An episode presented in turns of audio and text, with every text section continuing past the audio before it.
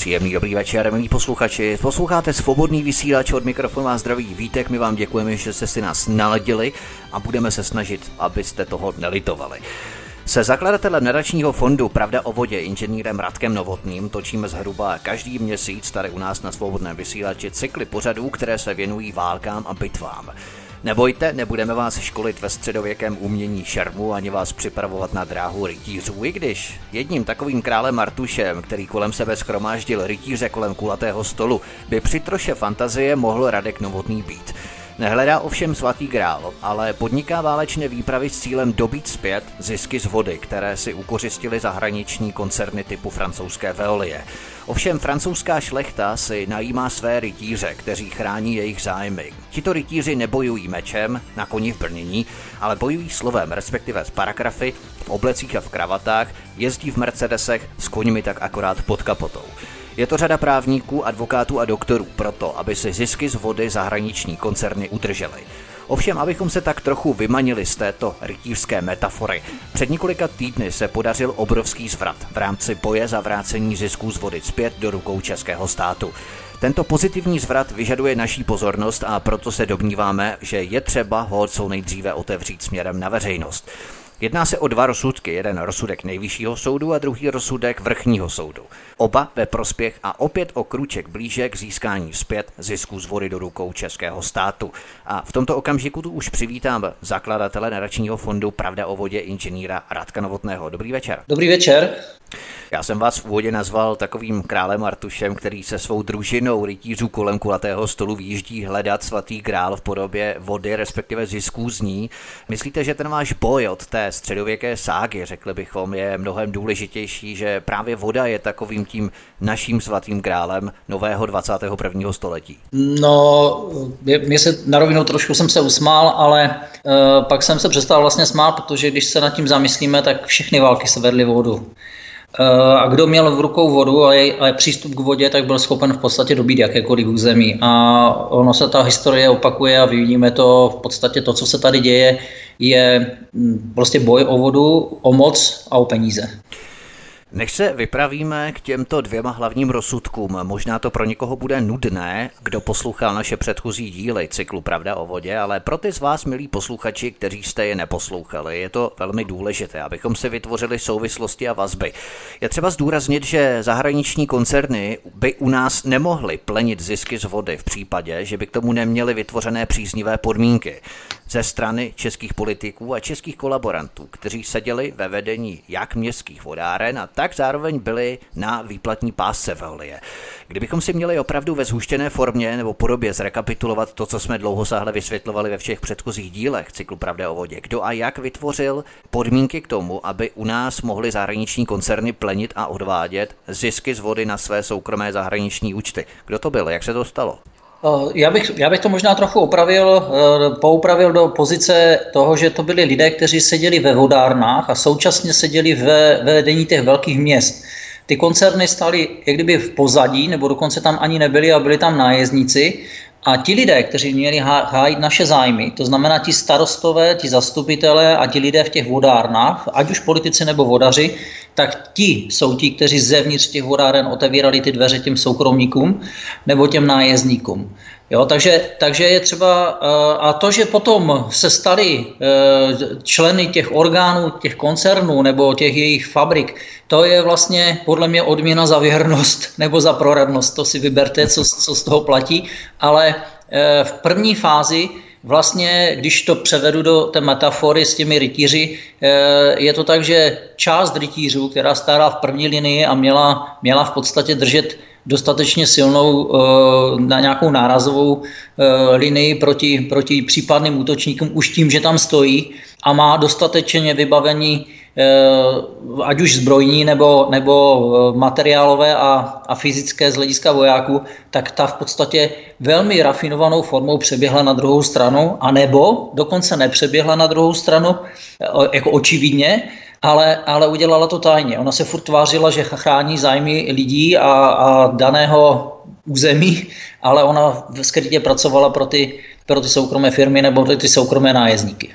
Ti soudci Můžeme se bavit o tom, zda chtějí pochopit tu etickou část, morální část toho celého procesu organizovaného anebo zda napomáhají tomu udržet to status quo. Nad tím samozřejmě můžeme spekulovat, což si budeme dokazovat i na některých soudcích, protože a k tomu se dostaneme také během našeho povídání. Vy chcete vytvořit v rámci projektu Pravda o vodě divizi, která se bude zabývat činností soudců, aby i ti nadřízení soudců viděli, jakým způsobem mají dopad nekvalifikovaná rozhodnutí těch soudů nižších instancí, ať se jedná o vodní městské soudce a nebo krajské soudce a tak dále.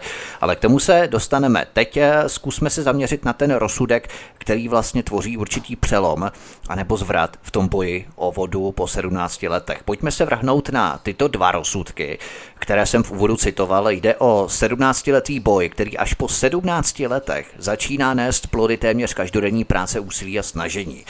Tyto rozsudky jsou samozřejmě velmi komplikované, když jsem to tady pročítal a nastudovával si to, proto se budeme snažit vysvětlit je co možná nejjednodušším způsobem, tak abychom to všichni bez zbytku pochopili.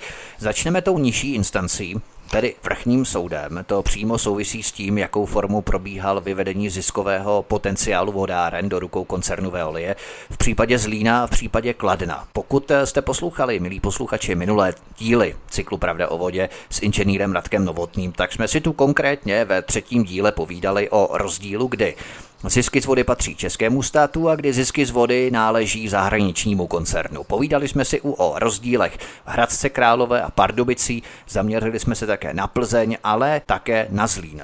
Už eh, víte z našich vysílání, že tento mechanismus vyvádění zisků vodáren do zahraničních koncernů probíhá jako přeskupírak i v dalších, mnoha dalších krajích. Nicméně tento rozsudek vrchního soudu se týkal také Zlína, kterým bychom mohli začít. Zkusme si tady vysvětlit, čeho konkrétně se týká rozsudek vrchního soudu ve váš prospěch, myšleno ve prospěch naračního fondu Pravda o vodě. Uh, jestli můžu, tak já ještě udělám jednu věc. Do toho před, před to, než vám na toto odpovím, vložím jednu zjednodušující věcí širší souvislost, ke které přišel ústavní soud, který předka, vlastně předbíhal tomu rozhodnutí nebo předcházel tomu rozhodnutí, o kterém jsme se teďka bavili. Jo? A to bylo na základě vaší ústavní stížnosti tedy? Já jsem těch ústavních stížností nebo těch uh, ústavních nálezů dosáhl celkově čtyři, které jsou v náš prospěch.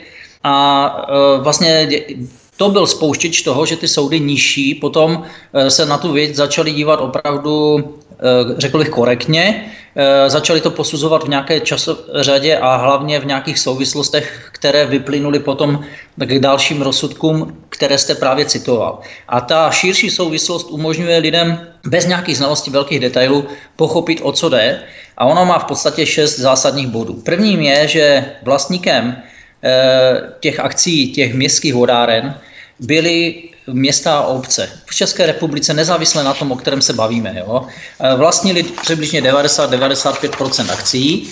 Pak přišla nějaký krok, který eh, v podstatě znamenal, že se eh, uzavřeli nebo vevnitř společnosti byly přijaté stanovy, které stanovily pravidla, že tyto akcie nikdo nikdy nemůže koupit jiný než města a obce. To znamená, naše území je možno nějakou formou přerozdělovat jenom mezi stávajícími rytíři. Nikdo jiný zvenku nemá šanci se nějak do toho území dostat a ještě ho získat do vlastnictví nebo do zprávy. Následovala stav, kdy se objevil někdo, kdo přišel s nabídkou, že toto nebude respektováno a že to území nějakou formou uh, někomu svěří do zprávy, kdo vůbec s tím ne, nic nemá a nebude dodržovat to pravidlo, které jsme před chvilkou řekli, že bylo přijato. A to byla česká spořitelna, najata zahraničními firmy, buď za, přímo zahraničním koncernem, anebo nájezdníky, kteří pracovali pro soukromé firmy. Ta česká spořitelna v tom fungovala čistě jenom jako, jako dobré jméno, aby ti lidé nevěděli, že se něco děje a tvrdila různé věci, které si potom můžeme říct později. Ty smlouvy, když to uzavřelo velké město, následně uzavřeli ještě města menší a díky tomu část toho území, následně ještě větší část, ještě větší část a ještě větší část, až následně úplně celou, nebo, nebo vě, většinu, ovládl prostě někdo, kdo to ze zákona ovládnout nemohl. A to je konstatování víceméně toho ústavního soudu, který to popisuje tak, jak jsme to teďka trošku metaforou převezli do toho, co se děje. Jo? A na, cílem toho bylo dostat se k těm vodním zdrojům toho daného území, k jejich zprávě a k ziskům, které ty vodní zdroje spravují. A jsme opět u středověkých válek o obsazování hradu a podkupování vodních zdrojů a tak dále. Jasně, jasně. Jo, a to je, to, tohle je, prosím vás, nález ústavního soudu z roku 2017, který vlastně popisuje to, co jsme si teďka řekli. A v okamžiku, kdy ten ústavní soud toto vydefinoval a řekl, jestli toto takhle probíhalo, tak vy nižší soudy musíte rozebrat každý ten krok, který k tomuhle tomu vedl, protože to je evidentní, že to je protiprávní. Ale vy musíte popsat, v čem je to protiprávní a jaké to má důsledky. A jestli je to protiprávní, tak samozřejmě ty důsledky, které jsou vyvozeny z protiprávního jednání, jsou neplatné a je třeba je napravit. Takže to je vlastně základ toho 17-letého boje, nebo než který, který vedl, že ústavní soud vlastně řekl to, co jsem říkal já v roce 2002. Tohle je krok, který vede prostě k nějaké formě obsazení něčeho, co je strategické pro stát a pro lidi a musíte to celé posuzovat v těchto těch souvislostech. Konečně se objevil ten ústavní nález a následně na to přišly rozsudky, o kterých se teďka mluvilo. Můžeme se dostat k tomu rozsudku toho vrchního soudu. Jo? Ten vrchní soud, když to začal popisovat, tak eh, v podstatě musel, ať chtěl nebo nechtěl, eh, se podívat na celou tu skupinu a na jednotlivé úkoly těch jednotlivých účastníků té skupiny a samozřejmě rozkuchat nebo, nebo zhodnotit nějakou míru intenzity kooperace, míry intenzity toho, kdo to řídí a míru intenzity toho, kdo je, kdo je toho hlavou a kdo je nějaká výkonná osoba. A pozor, kdo je v pozici, že to, když se do toho nepřipojí, tak to celé spadne. A on to, on to v podstatě už předem popsal jeden soudce velmi hezky, že to, co nakonec ten vrchní soud rozhodl, že provozní model s koncernem Veolia byl realizován obcházením zákonů a cílem celé té skupiny nebylo získat ty akcie, to znamená kdyby koupit nebo spravovat to území do vlastnictví, ale ovládnout to a ponechat si pouze to, co vydělává a, a to postupem, který je prostě systémem obcházení zákonu, což je protiprávní stav. A toto jednání, že je nedovolené, nemůže používat v žádném případě právní ochrany, jo, a pak je tam ten důsledek, že sice zákon nestanoví za to nějakou sankci, jako když někdo toto činí, je to protiprávní, ale ne, není tam sankce, tak eh, z, z logiky věci toho soudu potom vyplynulo, že řekli, že sankci za takové jednání musí být to, že je neplatný ten cíl, který ho chtěli oni naplnit. To znamená, nedovoleným jednáním bylo stát se subjektem, který bude spravovat tu vodu a tím pádem by toto mělo být platné. A to je zásadní podle všeho, o co jsme se tady diskutovali s různými právníky a se všemi soudci některými v některých jednáních a samozřejmě protistrana, která argumentuje různě, tak eh, toto je to nejzásadnější, protože to vede vlastně eh, k tomu, co říkám celou dobu, že to je vlastně jak domino. Pokud je to takhle zavedené po republice, tak když to, to platí v jednom stavu, kde to bylo touto cestou zavedeno, tak to musí platit i v těch dalších stavech.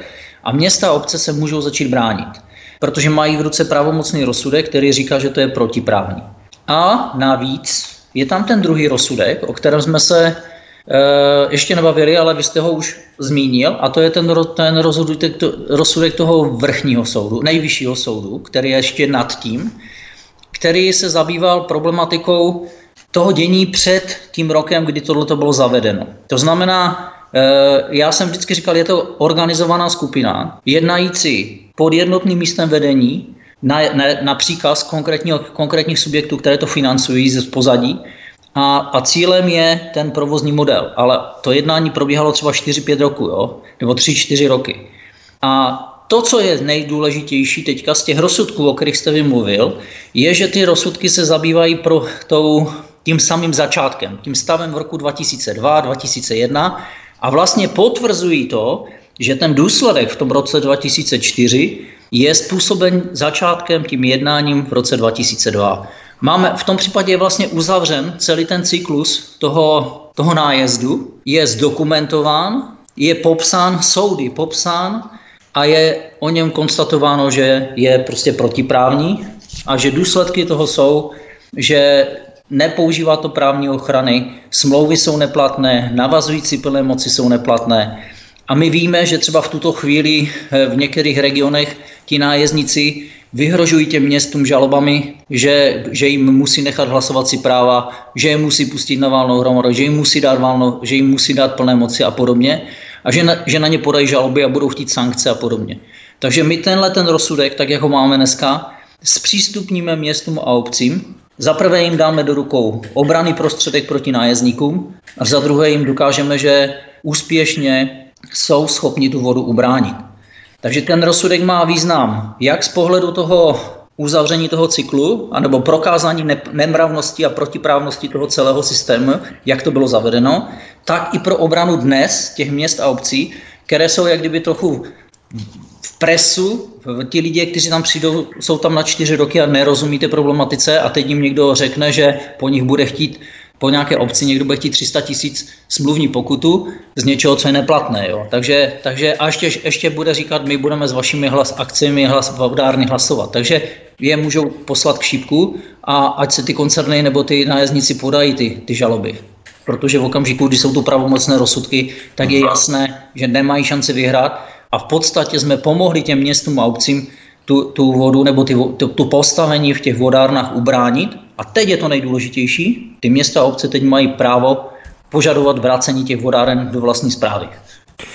Tyto rozsudky eh, de facto potvrzují a rozkrývají to, co jste celou dobu tvrdil, že jde o organizovaný systém. I když v některých městech, například v Předově, v Kroměříži nebo v Setíně, se ty vodárny podařilo ubránit, ale abychom pochopili souvislosti, uděláme teď drobný odskok do roku 2002, kdy tu máme rozsudek, který praví.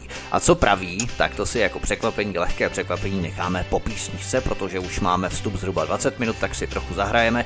Zakladatel nadačního fondu Pravda o vodě, inženýr Radek Novotný je hostem u nás na svobodném vysílači. Od mikrofonu vás zdraví Vítek, po písničce jsme tu opět zpátky, hezký večer. Posloucháte svobodný vysílač od mikrofonu vás zdraví Vítek a spolu se mnou je naším dnešním průvodcem dnešní večer zakladatel nadačního nadačního fondu Pravda o vodě inženýr Radek Novotný. A my se podíváme dále, protože tyto rozsudky tedy potvrzují a rozkrývají to, co jste celou dobu tvrdil, o čem jsme se bavili v prvním vstupu, že jde o organizovaný systém, i když v některých městech, jak jsme citovali, kromě Říša nebo v Setín, tak tady se podárny podařilo ubránit.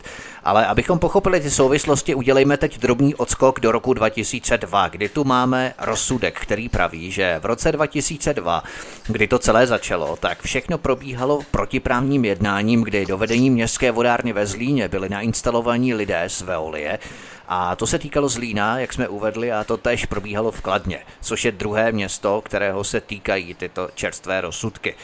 Eh, jak to tedy bylo? Byly do Zlínské i Kladenské městské vodárny nainstalované ty též osoby na výplatní pásce koncernu Veolie, nebo se jednalo o jiné lidi, kteří seděli ve vedení vodárny ve Zlíně i v Kladně? Jak to vlastně bylo v tom roce 2002? Dívejte, ten, myslím, popsal jste to poměrně přesně ve smyslu logiky. Eh, je jasné, že eh, samotnou vodárnu řídí lidé dosazení tím, kdo disponuje hlavním podílem v té společnosti. Hlavním podílem v té společnosti do toho roku disponovali města a obce a potom, co došlo k tomu, že se tam do toho vlomili do, do těch pozemků, tak jak jsme si to vysvětlovali s tím králem Artušem e, protiprávně a přes nějakou e, kooperaci různou ty soukromé subjekty, tak e, jejich cílem bylo samozřejmě e, prosadit to, o čem se bavíme. V roce k tomuhle tomu ještě možná ocituju jednu věc a to je obchodní strategie Veolie Water z roku, která, která byla publikovaná která vlastně... 2003, já ji tady a... právě mám a vy mě trošku předbíháte, ale tak to nevadí. ve smyslu v tom, že ona už vlastně popisuje stav, který nastal a on, nastal, on, se, on byl realizován v roce 2002 a tam je krásně popsáno, tam vlastně ten koncert se přijal, vlastně řekl, já jsem hlava toho, která to řídí, jo? i když jste to nikdy neviděli, nikde to není řečeno, e, nenajdete to ve výročních zprávách, nenajdete v ovládací zprávě, nenajdete mě v podstatě skoro v žádné smlouvě uvedené, jsem tam na nějakém jednání, ale faktický stav je takový. Veoli zajímá převzetí infrastruktury, jejího provozování. Akviziční projekty Zlín a Kladno nejsou výjimkou. Postup jak se k tomu dostaneme, byl pozměněn, a teď poslouchejte, z legislativních důvodů, protože současná legislativa brání realizaci provozního modelu. Získání akcí je pouze dočasný krok po to, co se nepodařilo ten model prosadit a k jeho dosažení se rozhodla Veolie již ovládnuté vodárny rozdělit, infrastrukturu vrátit. To znamená, ona se tady při, v podstatě při, přiznala úplně ke všemu. Já to řídím, já jsem to ovládla, zákony mě nezajímají, zákony to zakazují, tak jsem to obešla a rozhodla jsem se, eh, že, že prostě infrastrukturu vrátím, protože to se musí investovat a mě zajímají pro na zisky. A to je, to je podle mého mínění eh, k, té, k tomu, o čem jste se bavil, k tomu eh, vysvětlení toho, o čem se bavíme k tomu roku 2002, strašně důležité chápat, že od samého počátku celý ten proces zvenku někdo touto formou řídil. A ten někdo se k tomu v podstatě oficiálně v médiích přiznal, jenom v jednom článku, kde, kde prostě eh, udělali reklamu a podle mého mínění si ani neuvědomili, že to časem bude velmi důležitý důkaz. Jo? A když se vrátíme k tomu, abyste, abyste otevřel ty dveře do té vodárny, tak musíte ovládnout představenstvo té vodárny, protože to představenstvo té městské vodárny je potom ten subjekt, který těmi ostatními akcionáři hýbe, který jim předkládá informace, zprávy, analýzy, návrhy a podobně, svolává valné hromady. Dokud nejste vevnitř, tak, tak můžete sice něco říkat, ale váš vliv je pořád zvenčí. Je to prostě něco jiného, když máte nastěhovaného toho člověka doma, nebo když, když běhá po ulici někde jo, a, a něco vykřikuje. A tady je jasné, že představenstvo i z toho hlediska toho zákona je v pozici, kdy rozhoduje vlastně o tom, co se v té společnosti bude dít. Jedině ono je oprávněno toto dělat ze zákona a taky za to nese o nějakou odpovědnost. A to je to, co oni potřebovali obsadit, aby byli schopni realizovat to, co si tady v, tom, v té vizi jo, naplánovali. Uh-huh. A aby další věc v tom představenstvu do té doby, ať už v Kladně nebo ve Zlíně, seděli lidi, kteří ty vodárny bránili. Byl tam eh, ve Zlíně konkrétně tam byl pan eh, Mišák a pan Studeník. Ti dokonce už v roce 2002 podávali první žaloby na, na to, že se obsazuje to území a ne, nerespektuje se ty, ty dohody, které byly uzavřeny mezi těmi šlechtici. A oni řekli, že vstup toho, co se tam chystalo nebo co se připravovalo, je nevýhodný, že, že prostě e, chtěli Mercedes spolupráci s někým, kdo prostě bude špička a přiš, přišly nabídky, které měly na úrovni Trabantu. Toto vím, že když si prohlásil pan Mišák, jo, to se mi moc líbilo, protože to bylo pro ty zastupitele pochopitelné, jak co, co, co, o čem mluví. Jo. A Oni se jich potřebovali zbavit v tom vedení té vodárny a současně tam potřebovali navolit lidi, kteří jim půjdou na ruku. Takže koho zvolili? V první fázi vyměnili Bernarda, vyměnili studeníka, kterého odvolali, který to bránil. Místo něho dosadili tři lidi a to je pan Šverma, pan Svoboda, ten už je po smrti, tak, tak ho nechme. A, a pak se tam objevil vodař a to je pan Bernard, což byl ředitel VAKu Zlín, tak ten najednou poskočil do úrovně člena představenstva. A v okamžiku, kdy se to takhle stalo, tak v tom představenstvu, které bylo sedmičlené, byli dva lidi z Veolie a dva lidi z, z města Zlín, nebo jeden, dva lidi z města Zlín a pan Bernard, vodař. A dva lidi, kteří teda byli takový neutrální, bych řekl já. Ale v tu chvíli vlastně ta koordinovaná skupina ovládla to představenstvo, protože jakékoliv jednání končí hlasováním No a když hlasuje ze sedmi pět pro, tak je, to, tak je to jasné, jak to dopadne a že si stačí čtyři, že? A když tam víme, že jsou tam dva lidi ze Zlína plus dva lidi z Veorie, tak nemáte co řešit. Takže v tu chvíli to je to, co ten soud posuzoval a to, co já jsem od začátku říkal, že, že ten koncern to ovládá zevnitř, tu společnost, a připravuje to prostě proto, aby se s tím udělal, co chtěl. Já vždycky říkám, v podstatě si připravil ty smlouvy sám pro sebe a zrealizoval to, že z toho vytáhl ty zisková aktiva smlouvou, která samozřejmě vyhovuje především jemu, což se podíváte na, na to, jaké zisky generuje VAK Zlína, jaké generuje Veolia, tak je to evidentní. A pozor, bez ohledu na to, že ten VAK přijde o další peníze a to jsou ty peníze z dotací z Evropské unie.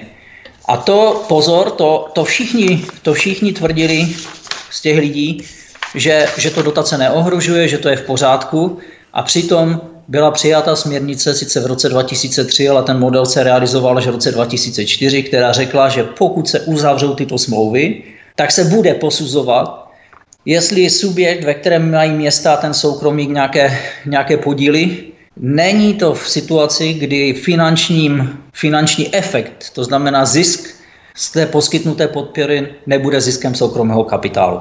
To znamená, oni všichni věděli, že, že připravují systém, který vyvede zisky do rukou koncernu a tím pádem znemožní těm městským vodárnám získat ještě navíc zdroje z Evropské unie na financování infrastruktury.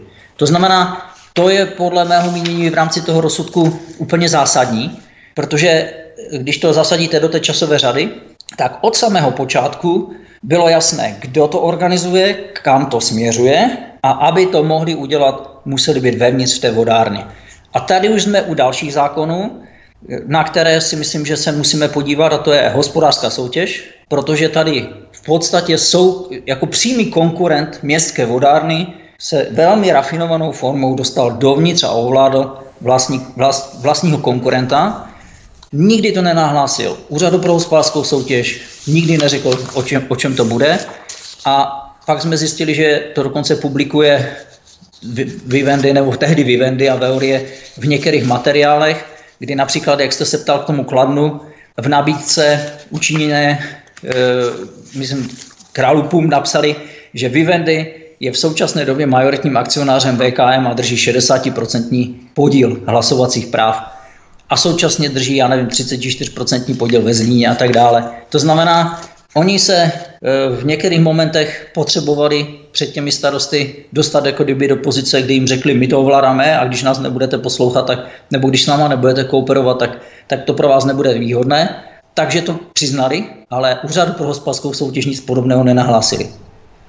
Takže to je zásadní, protože v tu chvíli, kdy se bavíme o roku 2002, už víme, že od samého počátku tento stav nastal. Ano, čili pokud bychom eh, to připodobnili zase další, tentokrát starověké metafoře, tak se jedná o trojské koně, kteří byli nainstalovaní právě do těch městských vodáren a zároveň byli na výplatní pásce koncernu Veolie. Abychom to pochopili, a to nemusíme být eh, žádnými odborníky na veřejnou soutěž, ale logicky náš přímý konkurent, přesně jak jste řekl, si nasadí svoje lidi do vedení naší fabriky.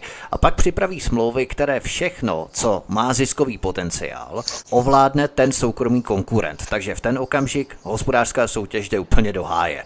Eh, myslíte, že tady mohlo dokonce dojít ke zneužití informace v obchodním styku, jak jsme si spolu telefonovali? V podstatě jsme na toto už několikrát narazili. Uh, no, já jsem přesvědčený, že ano. Podstatné je, jestli jsou o tom přesvědčení policisté. Jo? To, to, co, to, co já říkám, eh, já jsem strašně často slyšel takový názor, to říká pan Novotný, o tom nerozhodli soudy, a že o tom rozhodnou soudy, tak se o tom budeme bavit. Eh, teď o tom rozhodli soudy a říkají, až o tom rozhodne policie, tak se o tom budeme bavit. Jo? Mm. A, a policie říká, no máte pravdu ve smyslu v tom, ale tady není politické zadání, takhle úplně to neřekli, ale řekli, že na tom je deka.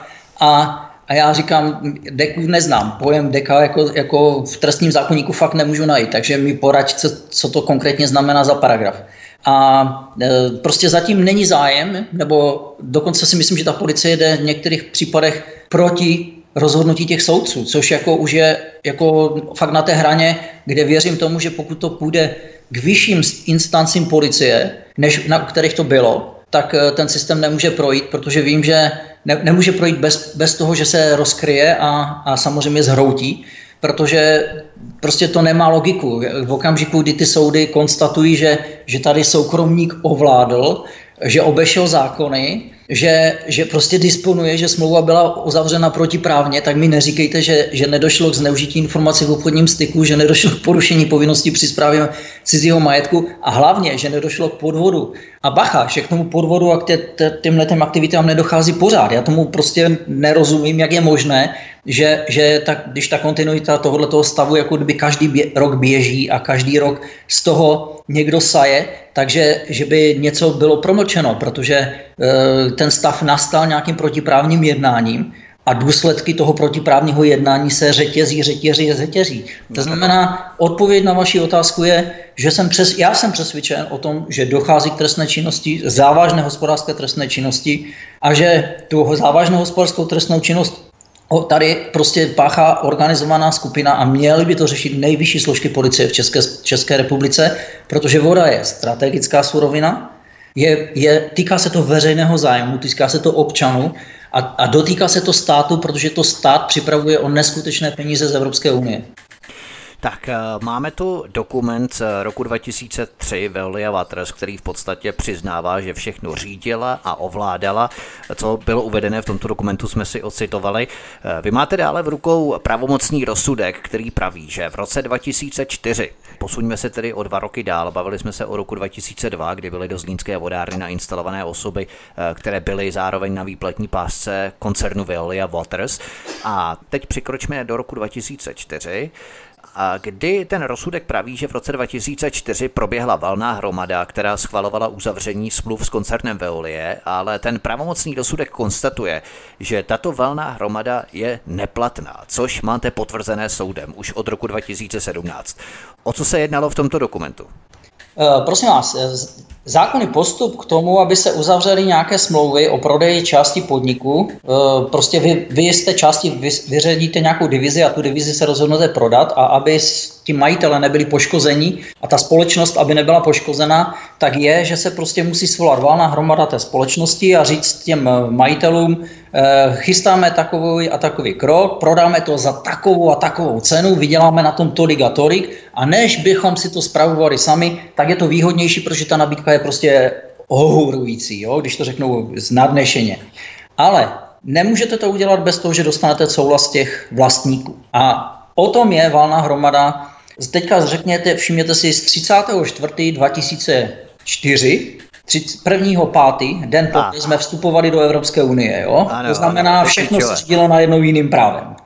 To je taková jenom, jenom upozornění, abyste věděli, jak dobře to bylo řízeno. A že to bylo opravdu sofistikovaně připraveno. No a ten soud, eh, ta, ta, ta valná hromada je prostě, nebo souhlas té valné hromady je zákonná podmínka, bez které prostě to představenstvo nemůže ty smlouvy uzavřít a nemůže e, prodat provozní část toho podniku, to, tu divizi, o které jsme se teďka bavili. A aby to proběhlo, tak to, tak to musí tu valnou hromadu někdo svolat, a jsme u toho představenstva a u lidí, kteří tam sedí, kteří to svolávají a musí předložit některé materiály ze zákona, které vlastně doloží těm akcionářům nebo těm vlastníkům, že to je výhodné a že to bude prostě dokonalé, když to takhle udělají a tím je vlastně přesvědčí, aby dali ten souhlas. No a my jsme zjistili, než jsme šli na ten soud, tak jsme zjistili některé zásadní skutečnosti.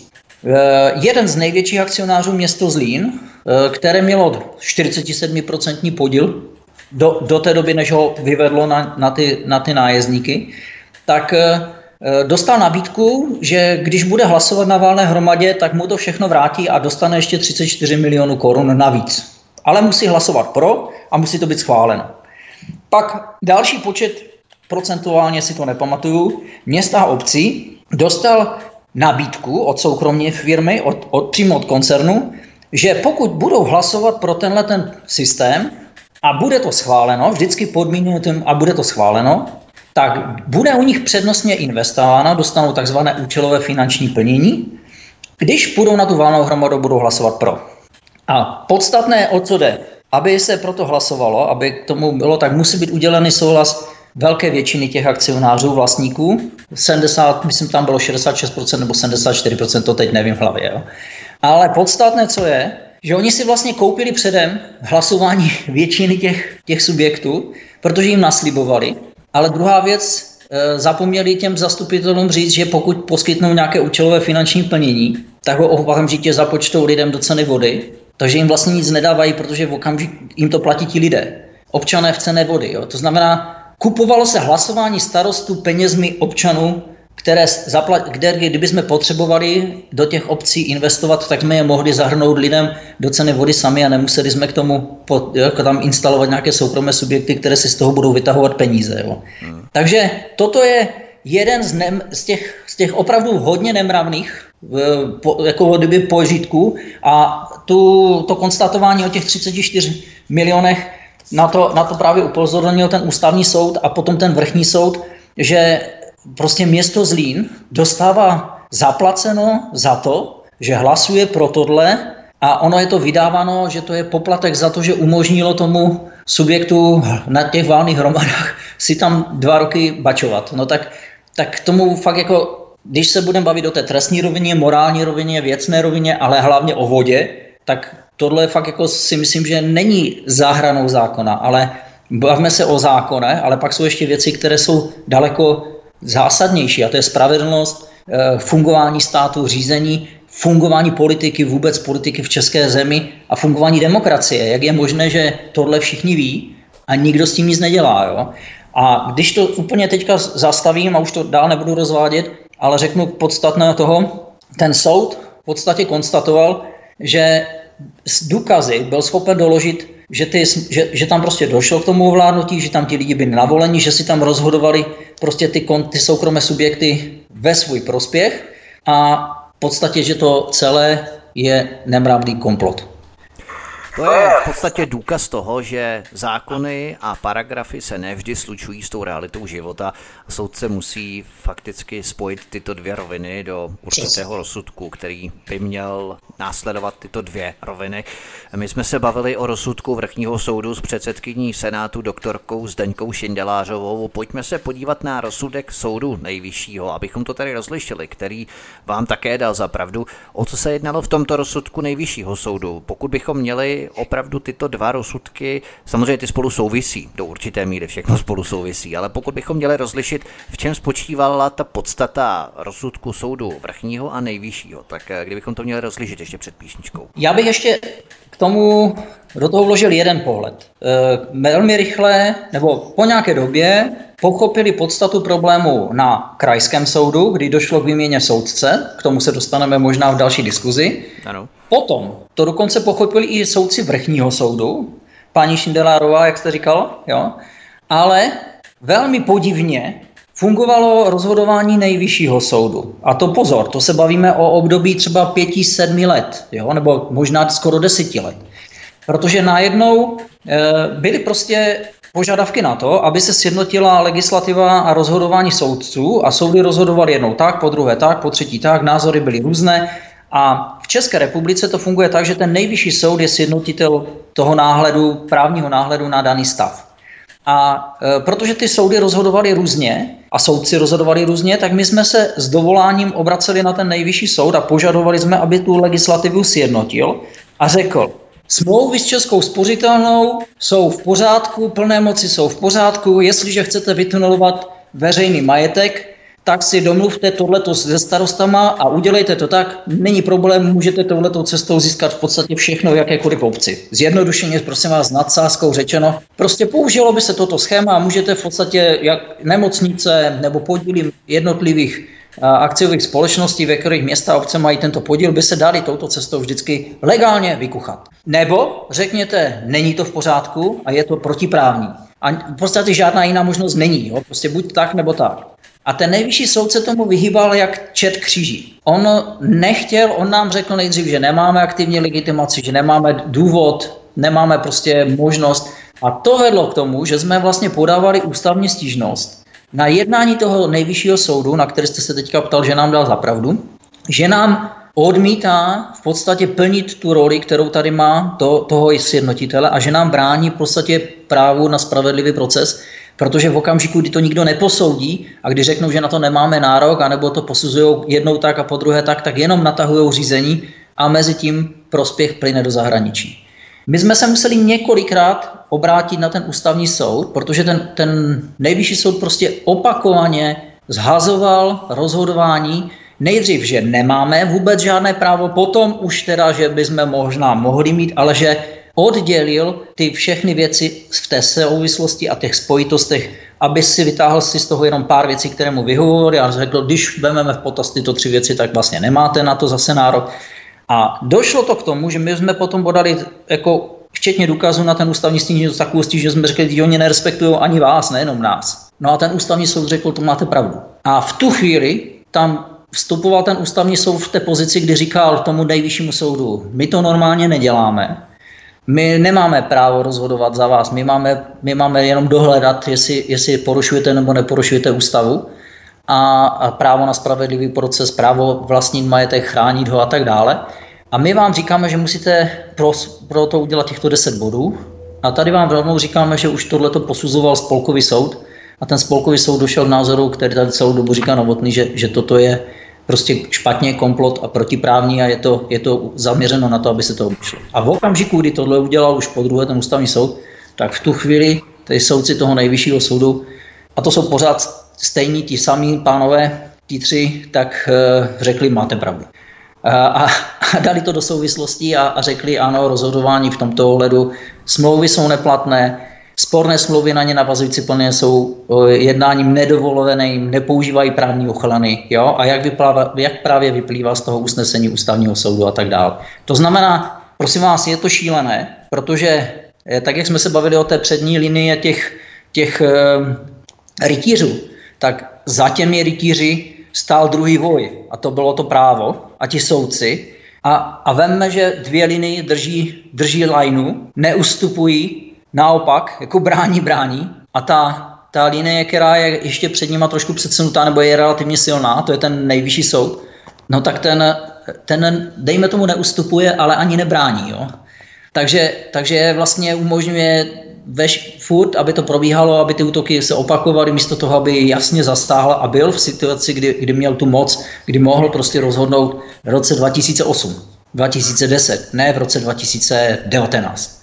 Takže to je na tomto zoufalé, ale, a teď už můžu navázat na to, co jste se bavil vy, v okamžiku, kdy vydal tenhle ten, tenhle ten nejvyšší soud tenhle rozsudek, tak v tu chvíli se uzavřel právě dokonale ten kruh, krajský soud, vrchní soud, nejvyšší soud, ústavní soud. A já říkám, domino začíná padat, kostka je jasně řečená, máte tu protiprávní stav a pojďme připravit dobré podněty na policii, dobré podněty na soudy, na ministerstvo spravedlnosti, na ministerstva a pojďme říct těm politikům, s těmito rozsudky už musíte něco dělat. Nemůžete nechat ty lidi dál obírat. To znamená, že nejvyšší soud v podstatě natahoval tento systém a umožňoval utržení tohoto stavu až do roku 2019. K tomu se dostaneme po písničce, protože se podíváme na komplikace, které soudy rády zneužívají a tudíž vzniká celkem důvodné podezření, zda soudy záměrně nebagatelizují organizovanost těchto skupin a tím pádem se i na udržení tohoto status quo podílejí naše české soudy. O tom si povíme po písničce. Radek Novotný, zakladatel nadačního fondu Pravda o vodě, je hostem u nás na Svobodném vysílání vysílači. Od mikrofonu vás zdraví Vítek, písnička je na cestě, po ní pokračujeme. Zakladatel nadačního fondu Pravda o vodě, inženýr Radek Novotný je hostem v našem vysílání ve vydání hovoru Klábosnice dnes na svobodném vysílači, od kterého vás zdraví Vítek. A my se podíváme na komplikace. Komplikace, které soudy rády zneužívají a tudíž vzniká podezření, jak jsme si řekli před písničkou, zda soudy záměrně nebagatelizují organizovanost těchto skupin a tím pádem se i na udržení tohoto status quo podílejí. V těchto rozsudcích bylo důležité být důsledným a trvat na tom, aby soudy provedly důkazy, seřadili je do časové chronologie a vzali v potaz znění paragrafů. Myslíte, že by to soudy bez této důslednosti, vaší důslednosti především, nerozdrobily na fragmenty, které by posuzovaly izolovaně, jednotlivě, tak, aby z toho nebylo patrné, že se jednalo o organizovanou skupinu nájezdů na vodárny, projekt Čechy, projekt Morava, o tom všem jsme tady mluvili v předchozích dílech vedené v regionech jako přes kopírák. Eh, myslíte, že tohle byl ten důvod, proč být takto důsledný po celou tu dobu těch 17 let? No rozhodně to byl jeden z nejzásadnějších důvodů, protože e, systém, rozděl a pan, systém rozděla panuje, to princip chápeme všichni. A v okamžiku, kdy e, oddělím souvislosti, rozdělím je někde do nějakých časových řád v roce 2005, 2010, 2015 a vy nevidíte, jak kdyby ten nadhled a nevidíte celé, celou tu perspektivu, tak vy vlastně ani nevíte, že už vám hoří v tom, v tom obraném šiku 20 míst a vy, vy se zaměřujete na jedno a tam oni samozřejmě v tu chvíli říkají, to je takový malý ohýnek, to nemusíte bránit, to je zbytečné, to za chvilku zhasne samo. Jo, když to říkám do té, do té formy toho, toho hmm. nějaké formy toho, té obrany těch, těch rytířů, a při dobývání toho území a přitom už vpravo, vlevo e, rok předtím padl jeden hrad, další hrad už je v obležení, nemá vodu, nemá zbroj, lidi umírají a, a proti ním stojí desetinásobná přesila peněz. Jo? Takže, takže to je prostě ten obrovský problém, že, nebo to je ten důvod, proč já jsem vlastně e, říkal, je mi jasné, že vlastně záměr celého toho stavu, e, ať už prosím vás ze strany toho, těch, těch, kdo to organizovali, nebo těch, kdo, kdo byli žalováni, a že pozor, my jsme se bránili a šli jsme do sporu s těmi městskými vodárnami. My jsme se nikdy nespo, nesoupeřili s nějak, nějakými koncerny nebo s nájezdníky, protože nájezdníci vždycky stali jako kdyby v pozadí a aktivní legitimaci my nemáme na podání žaloby proti nějakému koncernu, pokud teda neberu hospodářskou soutěž anebo něco podobného, ale, ale to by mělo především podávat ten VAK, protože ten byl napaden. Jo? Vy jako člověk v rámci hospodářské soutěže nemáte žádné postavení vůči koncernu. Jo? A tohle natahovali samozřejmě ti lidi zevnitř těch vodáren, to je první věc. A potom to mohl natahovat jedině ten soud. A pozor, tam samozřejmě si musíme zase říct, tak jak to funguje všude, je plus yin, yang, je plus minus. Existují soudci, kteří nic nenatahovali a, a prostě jednali věcně, naopak zajistili důkazy, které ani my jsme nebyli schopni zajistit. E, a ti se pak vystavili dokonce sami tlaku různých pokusů o jejich, když ne přímo diskreditaci, tak tak eh, snahu je stáhnout z toho sporu, protože víme, že, že byly podané ústavní stížnosti, že jsou tam neoprávněně, že nemají rozhodovat. To vedlo k tomu, že se to zase o čtyři roky natáhlo. A pak je tam to, co jsme se teďka bavili, a to je přístup soudců. A přístup soudců k tomu je prostě dvoj, jako kdyby z dvou pohledů. První je věcně posoudit kontinuitě, v souvislostech, ve smyslu paragrafu, nejenom ve znění paragrafu, a spravedlivě rozhodnout po právu. To se podařilo třeba v Pardubicích, kde ten rozsudek byl v roce 2007 vydán a nebylo co diskutovat a vodárna je v rukou měst a obcí. O tom jsme se bavili v minulém pořadu. Nižší cena vody, čerpání dotací, zisky reinvestovány. Lidé sice ne, mají levnější vodu o nějakých 12 korun než v sousedním Hradci, ale, ale mají opravené trubky. A nebo se nastal situace, kdy ten soudce začal hrát v podstatě nějaký ping-pong, a to říkám hodně s nadsázkou, protože já to považuji za, za vědomou činnost. V první fázi jsem to považoval za neznalost, dneska už to považuji za záměr, kdy jednou rozhodl v náš prospěch a hned potom, co napsal odůvodnění, které bylo nekvalitní a vrchní soud mu řekl doplňte, doplňte, doplňte, tak úplně otočil. Už rozhodl v náš neprospěch, opět napsal ne, neo, neobr, neubránitelné odůvodnění Vrchní soud opět řekl špatně, vraťte, vyřešte. A když se tam dal po třetí, tak myslím, že když to bylo po třetí, tak vrchní soud už mu to odebral a dal to jinému soudci. Jo.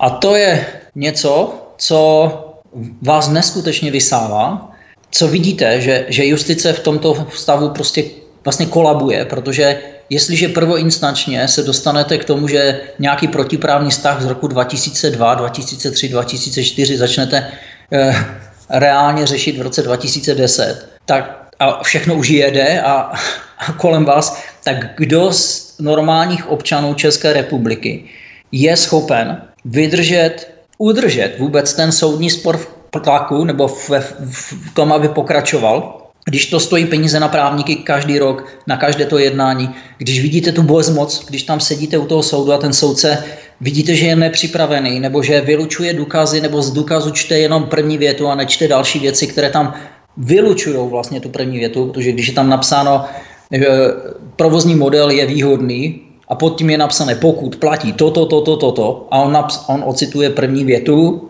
a řekne, tady mám důkaz, na kterém je napsané, provozní je výhodný, ale to, toto, toto, toto, to už vůbec nehodnotí a, nezjist, a, sám, a ví, že to tak není, jo, že ty podmínky splněné nejsou, tak v tu chvíli jako fakt si říkáte, kde to žiju. A pak si říkáte, dobře, tak tenhle soudce o tom ovšem nerozhodne. Počítej s tím, že, že budeš muset jít na soud výš. A na rovinu já jsem v roce 2006-2007 pochopil, že, že budu muset dojít k ústavnímu soudu. Že až ústavní soud bude asi schopen prostě v tomhle našem systému nařídit někomu, že to musí posoudit tak, jak celou dobu říkám.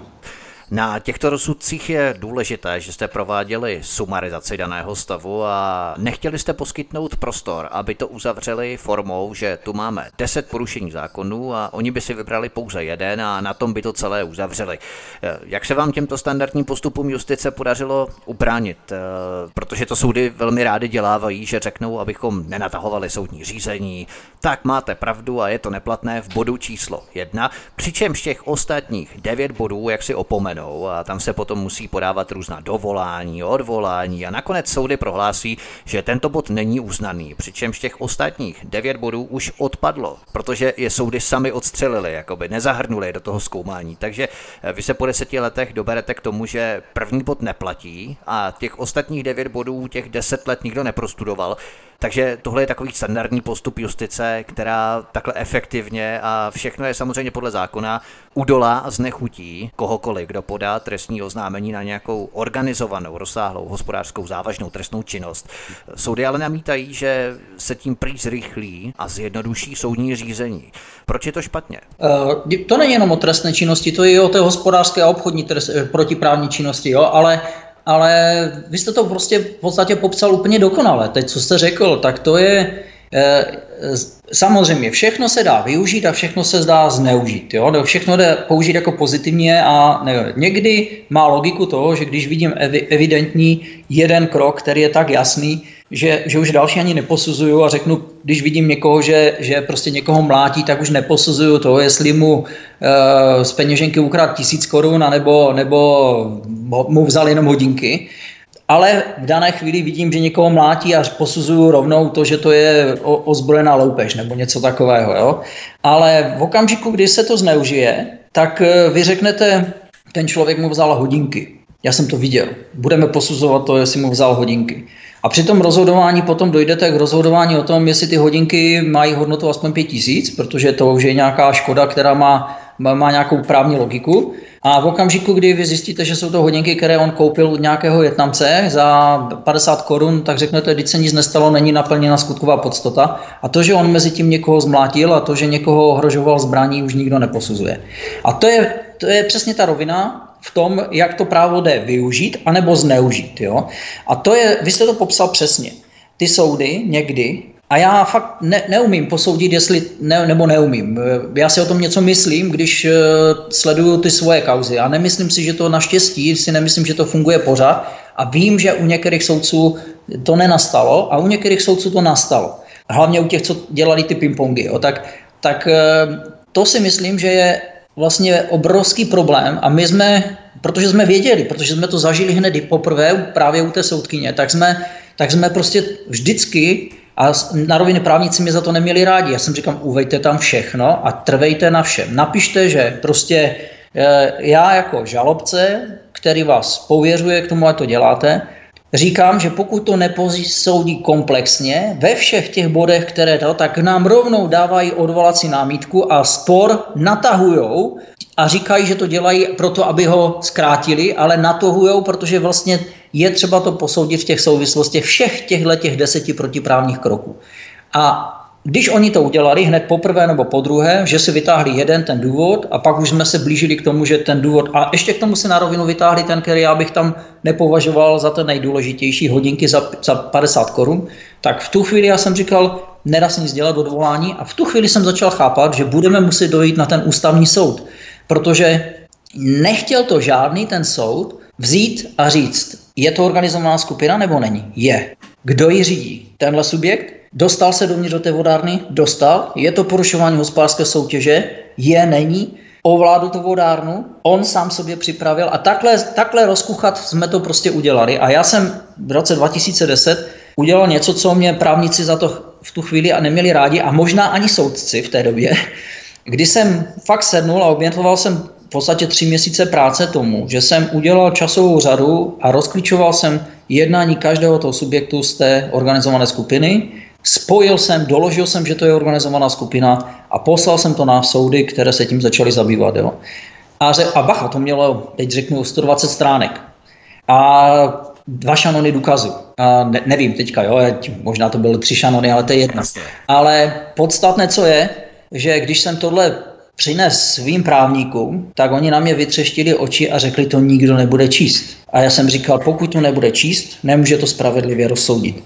Pokud to bude číst a jednou si to přečte, tak všechny ty spory, které tady vedeme, bude chápat, bude chápat souvislosti a už nemusí číst žádné vyjádření ani naše, ani protistrany, protože bude v obraze, ten názor si na to udělá jasný. Protože si ověří pravdivost těch důkazů a prostě dojde k závěru, ke kterému se podle mě fakt nedá k jinému závěru dojít, než ke kterému jsem došel já, když znáte důkazy. Jo. A ku podivu, to byl poprvé ten soudce Weinstuck, tak ten si to přečet a, na, a začal na základě toho zajišťovat další důkazy a, za, a na základě dalších důkazů se mu potvrdilo to, že to, co mu tam předkládáme, je pravdivé a to byl vlastně první zlom v celé té kauze těch vodáren tady v České republice, kter, kdy ty soudy začaly postupovat v té logice komplexně, nerozdělovat, nevybírat jedno téma, nechat všechny témata, jo, prostě opravdu precizní posouzení toho stavu, tím pádem precizní závěry. Ano, protože vy pak eh, musíte podnikat další složité právní kroky na další tři, čtyři roky, protože vám soud vlastně neumožnil se věcně bránit, protože z těch deseti věcí vybral ty dvě nejslabší, jak jste řekl, na kterých to posoudil a řekl, ano, máte pravdu, je to nesmysl, je to lumpárna. Přesně, přesně, to je prostě, tomu není co dodat.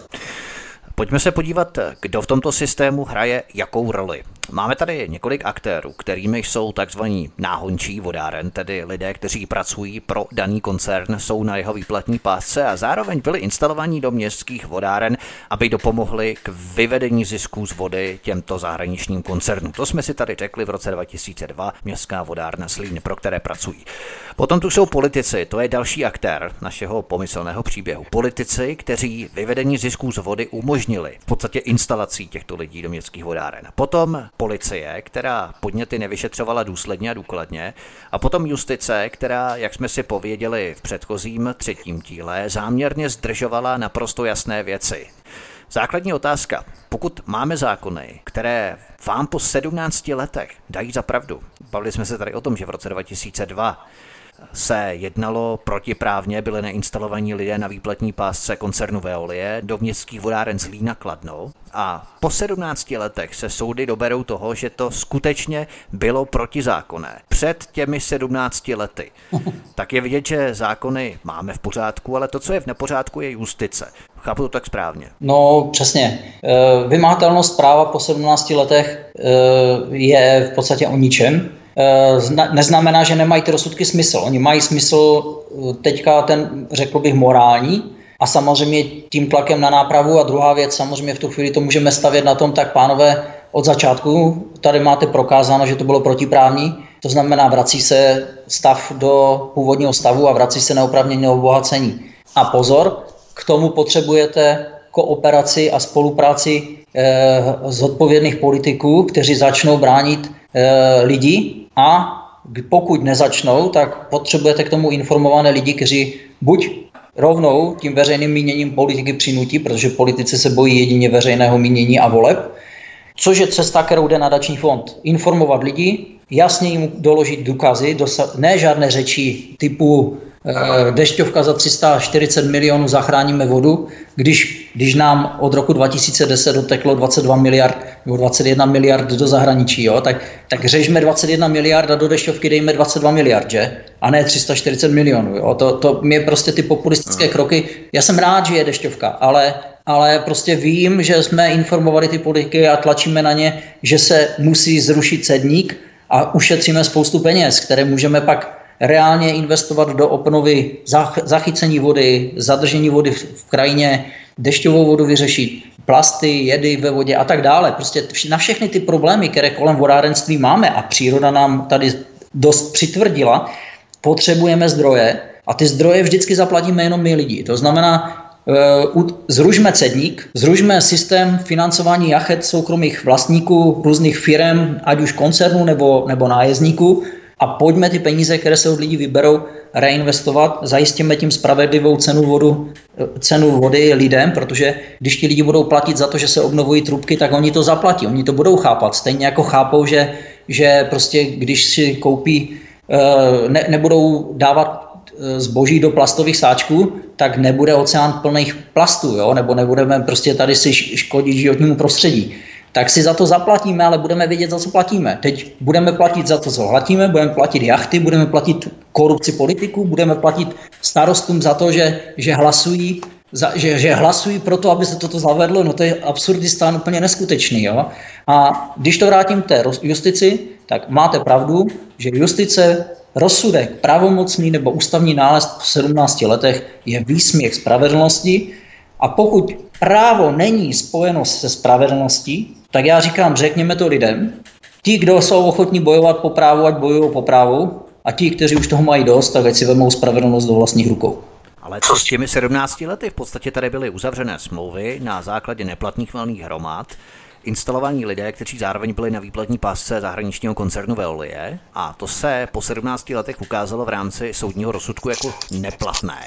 Takže ty peníze, které utíkaly pryč, které byly odváděné na soukromé účty zahraničních koncernů, tak by se měly vrátit, nebo co no, jasně. Protože, Já protože jsem uh, že ano. potom je ten soud k ničemu. V podstatě on sice konstatuje za 17 let, že něco bylo protiprávního před 17 lety, ale když se to nedoprovodí nějakými podobnými skutky, tak je to naprosto k ničemu. No, to je to, co já říkám, že to jsou první kroky, které jsou nesmírně důležité proto, abyste mohl dělat druhé kroky, anebo případně donutil ty politiky dělat ty kroky sami, aby je dělali oni, protože sam pochopte, že my tady vlastně v určité míře suplujeme roli státu, samozpráv a, a vlastně obrané mechanizm, a obraných mechanismů, které mají bránit demokracii. Protože v okamžiku, kdy, kdy... Zachraňujete peníze státu v podstatě, jo, když to takto převedeme. No, tak já, já jsem nedávno se mi někdo ptal, uh, jestli bych nechtěl nějaké vyznamenání a já říkám, vyznamenání ne, ale velmi se mi líbil film Armageddon a když tam poslali ty lidi s nadsázkou, prosím vás, ten film se mi až tolik nelíbil, ale velmi se mi líbila ta myšlenka, kdy tam chtěli vyslat nějakého chlapa, který řekl,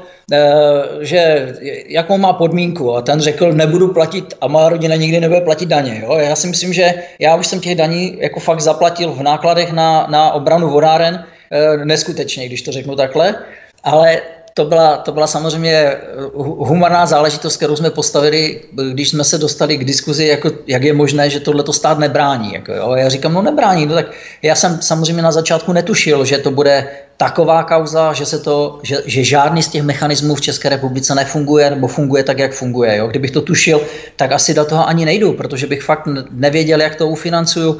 Eh, já jsem netušil, kolik, kolik to bude roku, kolik to bude práce, kolik to bude času, nervu, eh, kolik to bude útoků různých, kolik, a ano, kolik to bude financí. Kdybych to tušil, tak prostě vím, že na začátku bez těch zkušeností, které teďka mám, bych si na to asi ani nevěřil, ani bych nevěděl, jestli to jsem schopen, nebo věděl bych, že to nejsem schopen ufinancovat, protože omezený zdroj vždycky vám ty peníze nějakou formou na, na, na, nabíhají, jo? že já neměl jsem tehdy balík peněz a řekl jsem multimilionář, tak můžu teďka jako nějakou formou se takhle k tomu stavět.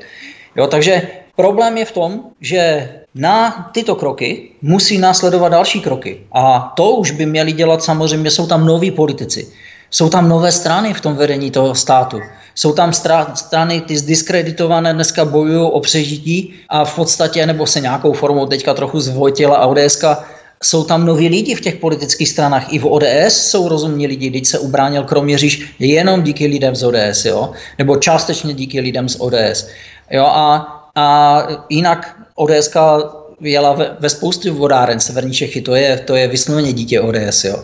Takže takže a zase zdroje ČSSD, to zase se podívejte na, na, na Zlín, jo, a máte Olomouc, Prostějov, tak to zase máte ČSSD a oni samozřejmě se překrývali, protože na těch regionálních úrovních sice se tvářili vůči lidem, že jsou to dvě jiné strany, ale na regionálních úrovních fungovaly velké koalice a ty velké koalice byly složené z těchto dvou stran a když jim tam chyběly hlasy, tak se tam přivzali někoho jiného, kdo, kdo byl ochoten s nima do toho jít. Jo. A teď jsou tam noví lidé, nové politické strany a ty by to měli začít řešit. A my jsme jim předali materiály, důkazy, rozsudky a znovu jim je předáme. A současně říkáme lidem, takový je stav, tady máte důkazy, přidejte se tady, podepište petici, čím víc nás bude, tím víc se ti politici budou bát to neřešit. Za prvé je tam spoustu lidí, kteří tomu nerozumí v té politice, ale když ty materiály dostane, tak je donutíme tím tlakem veřejného mínění se to naučit, zjistit, jaký je ten stav a na rovinu, co je důležitějšího než voda v té republice. Já si myslím, že moc důležitější věci nenajdete. To je ten náš takový svatý král, kdybychom to přirovnali, ale bavili jsme se tedy o české justici, kdy česká justice nebyla 17 let schopná ochránit občany České republiky na základě toho, že tu někdo porušoval hospodářskou soutěž. A to justice uznala až po 17 letech. Tohle je fakt česká soda. Dáme si písničku, můžeme si o tom během písničky tak trochu popřemýšlet, jak to tady vlastně u nás v Česku chodí. A po písničce se podíváme na další aktéry našeho příběhu. Radek Novotný, zakladatel nadačního fondu Pravda o vodě, je hostem na svobodném vysílači. Zdraví vás Vítek, po písničce jdeme dál. Zakladatel nadačního fondu Pravda o vodě, inženýr Radek Novotný, je tu spolu s námi na svobodném vysílači. Od mikrofonu vás zdraví Vítek. Dalším aktérem je policie. My jsme se tu bavili o neplatnosti valné hromady v roce 2004, která schvalovala smlouvy s koncernem Veolie, čili ty smlouvy měly být i hned vypovězené, protože byly schválené neplatnou valnou hromadou. My jsme se tu bavili o protiprávním jednání v roce 2002, kdy do městské vodárny Zlín i Kladno byly nainstalovaní lidé z Veolie, na což máte rozsudek. To jsou jednoznačné důkazy, které teď, co s nimi předáte policii, nebo jak s těmito důkazy dále hodláte naložit? Já udělám takový souhrn toho, jak jsme se k tomu stavěli z, z pohledu policie. Eh, my jsme, eh, prostě trestná činnost něco jiného než obchodní, protiprávní obchodní, pra, tak, eh, trestná činnost je jiný zákon a jiná logika než obchodní právo a protiprávní jednání v rámci obchodního práva. Proto my jsme šli souběžně. My jsme nevěli, neřekli, dosáhneme rozsudky v obchodní rovině a překlopíme tam do toho státní zástup, potom jako kdyby trestní rovinu. My jsme dokonce do všech těch obchodních sporů e, rovnou pozvali státní zástupce jako vedlejší účastníky. A ve všech těch obchodních soudních sporech, v těch válných hromadách, e, ti obchodní, ti státní zástupci, oni jsou sice jak kdyby z netrestního odboru, ale oni mají možnost okamžitě podat podnět na vyšetřovací složky a tak dále tak eh, nám dávali za pravdu. Jak vyjádření státních zástupců u krajskému soudu v, v Kladně, tak, tak i dalším soudům, eh, ať už vrchnímu nebo to ve Zlíně, bylo vždycky, oni říkají pravdu, tady ten soudce to neposuzuje správně, naopak trváme, poslechněte to, v té, posuďte to v té souvislosti a podobně. Jo. To znamená, Eh, já jsem říkal, ti státní zástupci jako přemýšlí dobře, jako, tak je to fajn, jako ten člověk se tam vyjadřuje rozumně nebo napsal rozumné vyjádření, ale furt to bylo takové, jako kdyby latentní. Jo? Ten člověk vám dá za pravdu, má možnost vzát a zatlačit enter a spustit prostě to, že se začne dít něco na policii a neděje se nic. Jo? Tak eh, to mě překvapilo, no a prostě jsem říkal, tak nebudeme čekat, než se rozhodnou, než něco udělají a jdeme do toho a podáme prostě trestní oznámení. A začali jsme podávat trestní oznámení my, dokonce v některých případech i města a obce. A když to bylo na těch místních úrovních, ale na rovinu tam já jsem si vůbec nedělal iluzi, protože prostě vidíte sám, co se děje prostě po České republice, tak na té místní úrovni prostě ti, polici, ti policisti tomu nerozumí dost často, dost často nemají zájem to řešit, protože jsou to lidi, kteří jsou s tím regionem svázáni a fungují tam prostě kamaráčkovské vztahy takže, takže a, na rovinu mi to říkali i policajti, protože já, já se věnuju, nebo teď už ne, ale leta jsem se věnoval bojovým sportům a cvičil jsem s nimi. A ti lidi mi říkali, sami ti policajti mi říkali, e, to tak prostě funguje. V regionech počítej s tím, že tam e, musí být nějaký člověk, který je odhodlaný to vyřešit.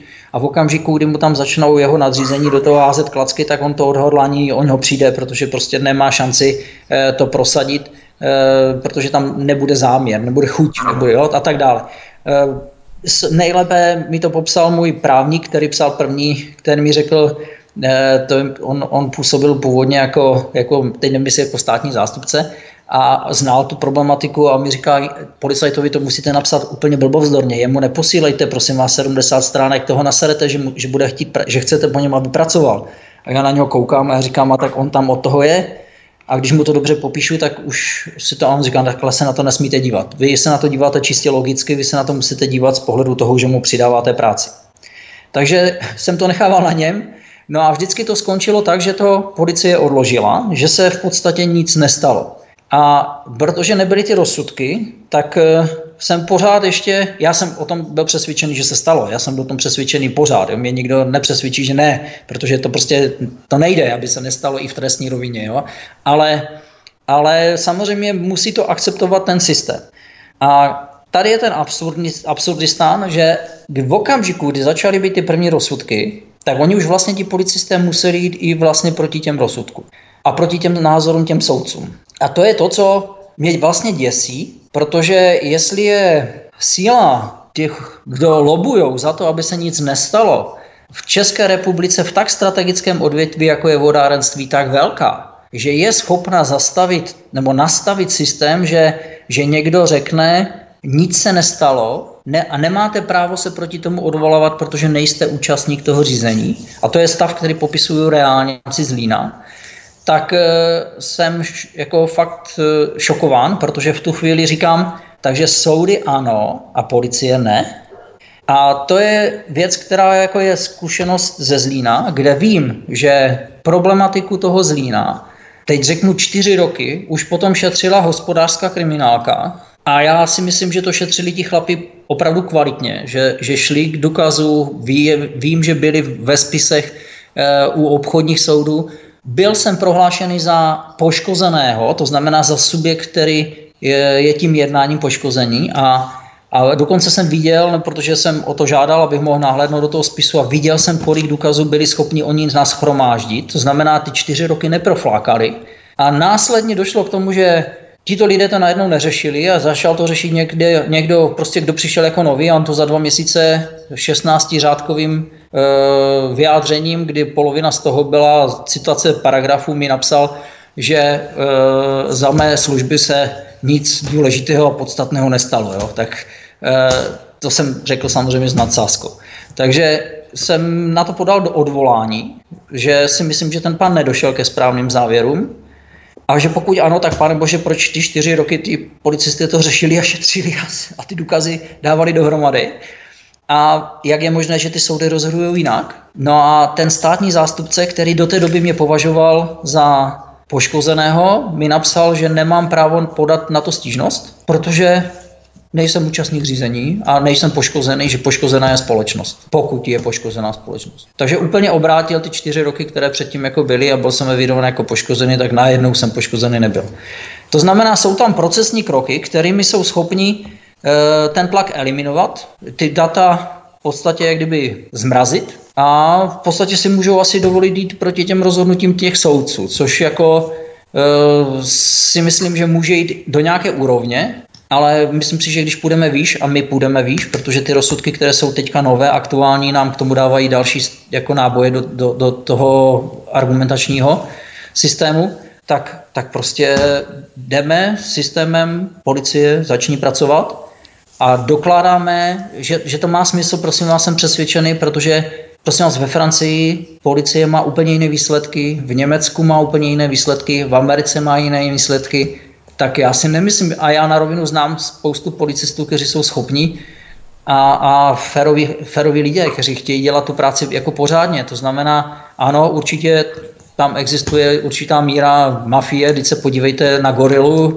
a na, na to, co se teďka ukazuje v rámci, v rámci Slovenska. Já jsem přesvědčený, že vel, podobný systém funguje tady ale ne všichni ty policajti, ale hlavně, pokud chceme, aby to fungovalo, tak, tak přece nemůžeme rezignovat na to, že tato složka nebude bránit prostě občany a ne, nebude pomáhat a chránit občanům, ale bude pomáhat a chránit darebáky. To, to prostě zase, tak v tom případě dejme jasný důkaz, že takhle toto funguje a pak ať si lidi zjednají spravedlnost sami. Pak víme, že nás nechrání a nepomáhají.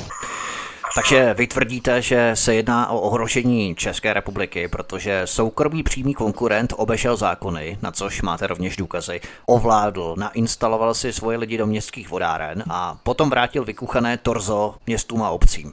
Tohle tvrdíte vy, rozumím tomu správně. Tedy, to, to, ne, to dokonce netvrdím já, jenom já, to tvrdí dokonce už ty závěry těch soudů, jo? to znamená, já, když jsem to tvrdil já, tak jsem byl považovaný za blázna, který prostě tady tomu nerozumí a, a podobně. A já jsem říkal, no nejsem blázen, ale dobře, já vám to dokážu těmi rozsudky. A závěr toho je prostě, těch rozsudků je, že to potvrzují, jo? to znamená, eh, a konec konců to nemusíme říkat ani takhle, když to napsal ten koncern sám, co udělal v tom roce 2003 už, a máme rok 2019 a když se podíváte na srovnání dosahovaných zisků městských vodáren a těch koncernů, a to nemusí být jenom tento koncern, jo, to jsou i další koncerny, které tady působí, tak se podívejte na Severní Moravu, tam je to trochu jinak. Severní Moravu prodali starostové prostě za směšné ceny, někdy za, někdy za 150 korun, někdy za 200 korun, někdy za 800 korun, až ti poslední to prodávali někdy kolem 2000, tak eh, ty akcie, ty, ty podíly v, té, v, té, v tom chráněném území, které měli chránit, tak eh, to přece není normální prodat hodnotu majetku, který má hodnotu 5000 na, na akci za 250 korun a že se nikomu nic nestane a nikomu to nevadí, nikdo se tomu nebrání. A pak se divíme, že, že Severní Morava má 5 miliardový dluh, eh, SMBAK má 5 miliardové vydané emise které zaplatí kdo v ceně vody, prosím vás? No lidi. A kde ty peníze skončily? V zahraničí? Aha. Takže to, to je prostě fakt jako my se v některých momentech nepohybujeme v normální funkční společnosti, protože ta voda je tak strategická pro ten stát, že já si myslím, že toto je fakt absurdistán, ne koncernistán. Dalším aktérem, kterého bychom měli zmínit, byli ochotní kolaboranté v podobě osob, které se nechali najmout a nainstalovat do městských vodáren. Přitom byli na výplatní pásce Veolie, plus ochotných politiků, kteří tohle všechno umožnili.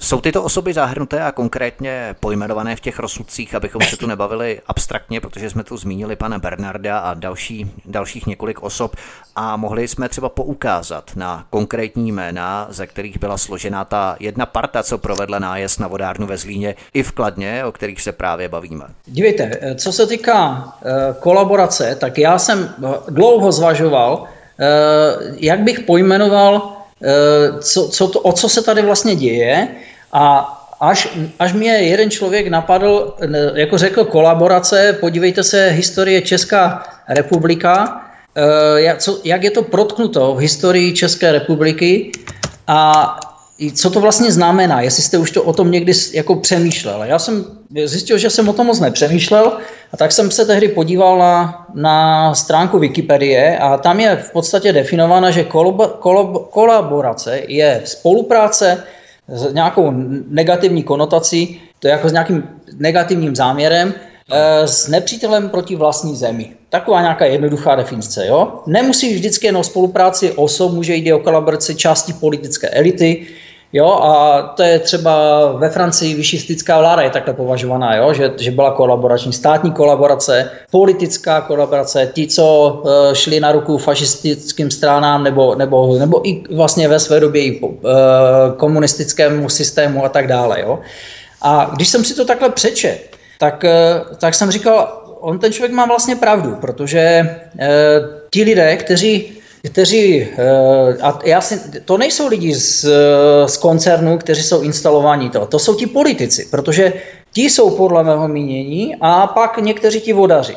Protože pokud ten člověk je v pozici, kdy ze zákona má povinnost chránit majetek a on dává dokonce slib, ti politici dávají sliby, že budou chránit zemi, že budou chránit město a zájmy a mají, jsou pod zákonem, z pohledu obchodního práva eh, jako představenstvo musí hájit zájmy společnosti jako zástupci měst a obcí zájmy měst.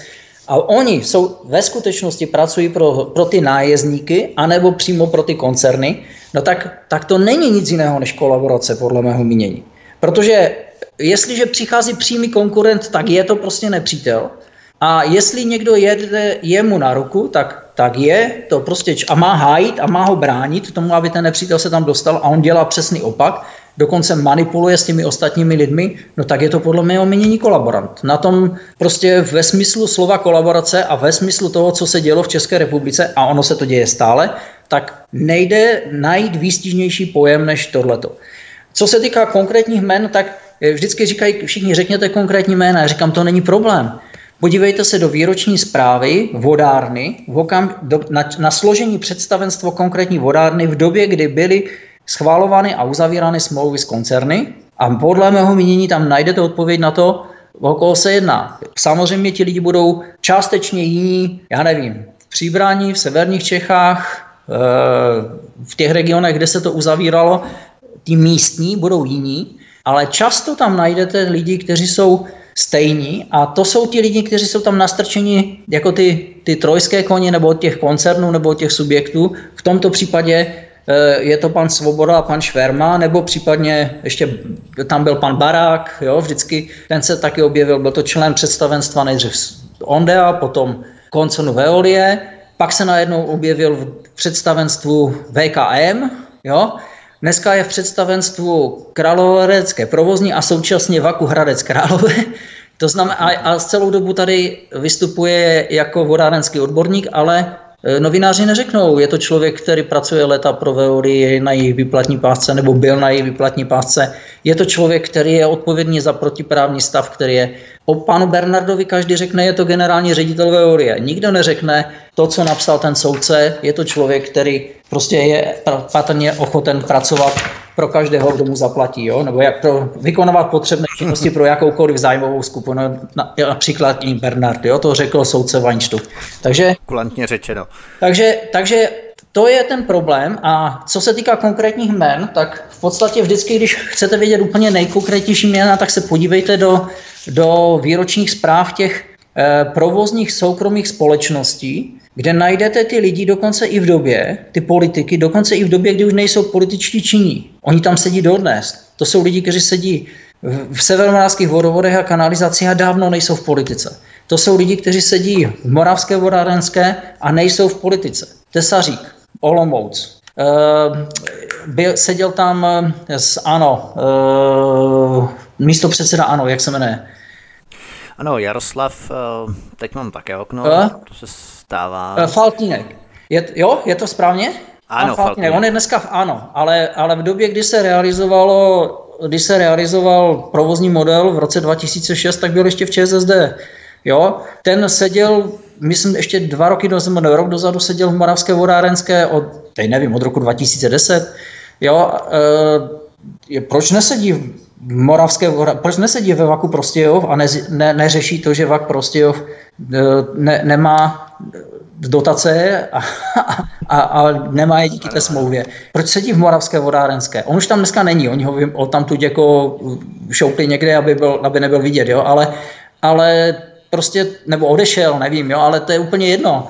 Prostě to jsou ty trafiky, které nějakou formou potom fungují dál a já si osobně myslím, že tito lidé jsou za to nejvíc zodpovědní. A když se podívám na pana Bernarda, tak eh, pan Bernard je pro mě člověk, který eh, je jasně spojen s okresní vodárnou VAK Zlín. Mám tady popsán protiprávní stav a on sedí dneska je hlavou toho přímého konkurenta, který to tam zaváděl. No tak, tak co tomu mám dodat? V okamžiku, kdy se objevila žaloba Veolie vůči mně, za to, že porušuji, jak poškozuji její dobré jméno, tak já jsem při první, druhý odstavec, který jsem psal tomu soudci jako vyjádření bylo, to není žaloba Veolie proti mně.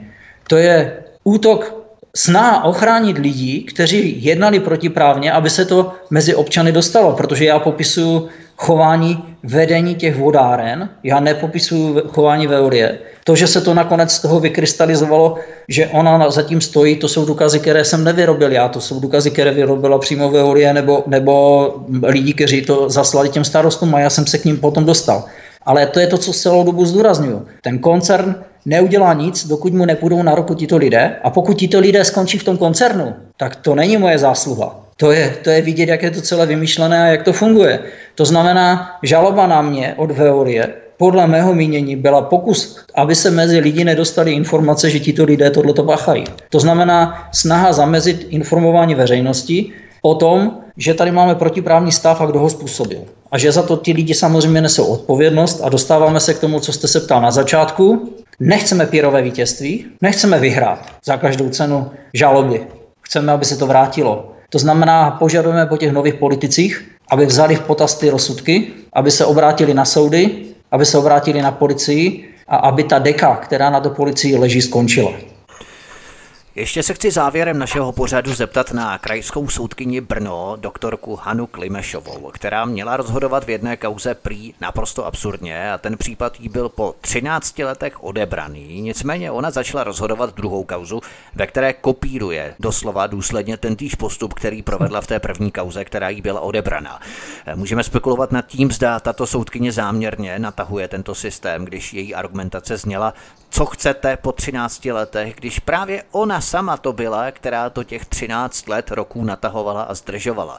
O jakou kauzu se jedná v tomto případě? Uh, prosím vás, eh, to jsou, to jsou dvě kauzy, které jsou od sebe vzdálené 30 kilometrů jsou u stejného soudu a u té první kauzy je to souvisí s rozhodnutím, které jsme komentovali v celém tomto pořadu a vlastně i předtím. A o kauzu, o které se jedná jak kdyby následně, tak podstata toho principu je vlastně stejná. Zisky a tržby plus ziskový potenciál městské vodárny, v tomto případě Prostějov, jsou v rukou soukromého koncernu, a to konkrétně koncernu Veolia. Proces byl trošičku jiný, ale důsledek je stejný. A soudí to úplně stejná soudkyně, která soudila ten stav v tom Zlíně nám. Tam ty žaloby podal někdo jiný A my spolu jsme začali komunikovat, protože on díky tomu, že zveřejňujeme rozsudky, tak samozřejmě ty rozsudky stahuje a komunikovali spolu právníci vzájemně. A díky tomu jsme se dostali k rozsudku, které jsem v tom Zlíně. A soudkyně úplně je stejně rozhoduje jako u nás. Ten postup je úplně stejný. Já jsem, já jsem fakt jako šokován. Protože v první fázi u nás ve Zlíně nám dala za pravdu. Pak následovalo zdůvodnění, které obsahovalo chyby. Vrchní soud řekl opravte chyby a soudkyně úplně otočila a vlastně neřeš, neřešila to, co jí řekl ten vrchní soud, úplně otočila a řekla nemáte pravdu a zase dala blbé zdůvodnění. A toto úplně stejně se stalo teďka v tom Prostějově, kdy ta soudkyně v podstatě v tom prvním rozsudku, a to jsem teda zíral, fakt jako když jsem si to přečet, říkám, teď ona popsala trestnou činnost podvodu, to není obchodní právo. Ona tady rozepisuje, že Představenstvo předložilo nepravdivé údaje, že informoval, ona dokonce napsala, že kdyby znali pravdu, tak takhle nikdy nerozhodnou. Jo? Doložila znalecké posudky, které se nechala udělat, dva, dva znalecké posudky, e, přezvala znalce k nějakému jednání na soud. Já jsem tam na tom soudu nikdy nebyl, ale, ale e, zápis z jednání toho soudu jsem četl to znamená, podrobně rozebírali informace, říkám, hm, tak ona se, jako, to je vidět, že už se v tom orientuje, poučila se z toho, jak rozhodoval ten vrchní soud pravomocně, že, že řekl, že to je prostě špatně, protiprávně, ona jde dokonce do větší hloubky. V první fázi jsem si říkal, opravdu asi v našem případě prostě ještě se v tom neorientovala, teď se zorientovala. Protistrana se odvolala, protože v jejím odůvodnění byly nějaké chyby a odvolací soud řekl, doplňte, odstanete chyby. A následoval krok, který je šokující. Ta paní soudkyně řekla, úplně, úplně otočila. Řekla, že znalecké posudky vůbec nebude posuzovat, že je nepotřebuje. A prohlásila to, to, tu žalobu za, za prostě zbytečnou a prohlásila, že pokud nebyla podána žaloba na neplatnost těch smluv, tak vůbec nebude posuzovat žalobu na neplatnost usnesení válné hromady a žaloba na neplatnost smluv nebyla podána. Prosím vás, ona ví, že ve vedlejší kauze, kterou předtím posuzovala, pravomocně vrchní soud rozhodl o neplatnosti valné hromady a vůbec nepodmíňoval nějakou, nějaké toto rozhodování e, podmínkou na, na podaní žalob na neplatnost smluv. Ona, vy, to, to podle mého mi vyplývá z podstaty, pokud není splněna zákonná podmínka o tom, že jsem se oženil, to znamená, nikdy jsem nebyl oddán, tak nikdo nemůže tvrdit, že jsem oddán. Jo? A já budu dokazovat ten první krok a ten další krok, ať dokazují ty města obce, už je, když, když už to je třeba. Jo? Ale v zákoně žádná taková podmínka není a ten pravomocný rozsudek tohle dokazuje, že nic takového není třeba. A ta soudkyně, aby se zbavila těch, těch rozsudků, těch posudků, které předtím nechala udělat, prostě řekla, není podána žaloba, od začátku jste to neměli vůbec podávat, neplatné, zaplatíte protistraně, zaplatíte vlastní právníky, zaplatíte právníky protistraně a zaplatíte i ty posudky. To znamená, ten, ten akcionář, který podal, tak má teď, já nevím, jo, já říkám, ona vlastně to, pokud by toto akceptoval, tak ona vlastně způsobila tomu člověku újmu nějakých, nevím, typu 600 tisíc, za ty právníky, za ty právníky a za ty posudky. A ona na prvním jednání by řek, měla říct, nemáte na to právo, protože tady jste nepodal žaloby na, na, na neplatnost smluv. Žádné posudky nemusím třeba.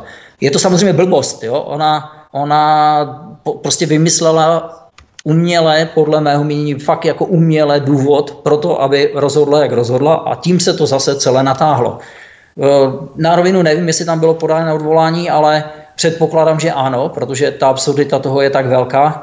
A zeptám se na to, budu zjišťovat, kdy tam bude nařízené jednání a asi se půjdu na to jednání podívat a nahrát to, protože si myslím, že to je jeden z, jeden z cílů, který my jsme teďka v rámci nadačního fondu se domluvili, že e, v rámci zdokumentování vymahatelnosti práva zdokumentujeme chování této soudkyně v kauze Zlína a uděláme všechno pro to, aby jsme zdokumentovali chování této soudkyně v rámci kauzy Prostějova a požádáme Ministerstvo spravedlnosti a nadřízené orgány Krajského soudu v Brně, aby s tím udělali pořádek, protože si myslíme, že to není normální. A hlavně myslím si, že to nepoškozuje jenom občany, tak ono to poškozuje samozřejmě toho, ty akcionáře a stav toho sporu, ale ono to poškozuje přece i jméno do justice, jako jo, jestli se toto děje už tak dlouho a opakovaně, tak eh, jak ten soudce jedná v dalších kauzách? Jo, já myslím si, že to může vyvolat velkou polemiku mezi, nebo další ohlas u dalších lidí, kteří procházejí podobnými spory nebo jinými spory. A je, je možná situace, kdy, kdy prostě ti lidi, kteří tam jsou a nemají na to, nebo, nebo to řeší záměrně takhle, to já, ať to posoudí někdo, kdo je na to kompetentní, tak eh, prostě na, tu nápravu zjedná, jinak ten systém prostě fungovat nebude. Ne, když se nebudeme bránit, tak prostě tomu, a když to necháme být, no tak ti lidi o nás budou rozhodovat a, a myslím, že justice si to nezaslouží a lidi si to už vůbec nezaslouží. Protože vemte, že Zlín je typnu Zlínský region, kolik může mít lidí, ale podle mě nějakých 250 tisíc. Sám o sobě Zlín mám kolem 50 tisíc lidí, si myslím, jako občanů, ale tam je ještě ten přilehlý okolí. No a prostě je to mě menší, ale i kdyby to bylo 150 tisíc, tak se bavíme o 400 tisících lidech, kterých se to týká. Tak eh, všechno podstatné jsme si prošli, vysvětlili, doufejme, že jsme to všichni pochopili, protože jak jsem varoval na začátku, ty rozsudky jsou velmi komplikované a vysvětlit to jednoduchou formou, tak abychom zároveň chybně neinterpretovali část znění toho rozsudku, je docela oříšek, tak eh, pevně doufáme, že se nám to podařilo a že jsme se vyvarovali věcným chybám, které by byly způsobené přílišným zjednodušením. Protože víte, jak to chodí. Ve snaze zjednodušit danou věc okřesáváte okřesáváte, až se může stát, že s vaničkou vylejete i celou veolii. Tedy Logika celé věci je v celku jasná, abychom si to zrekapitulovali opravdu telegraficky.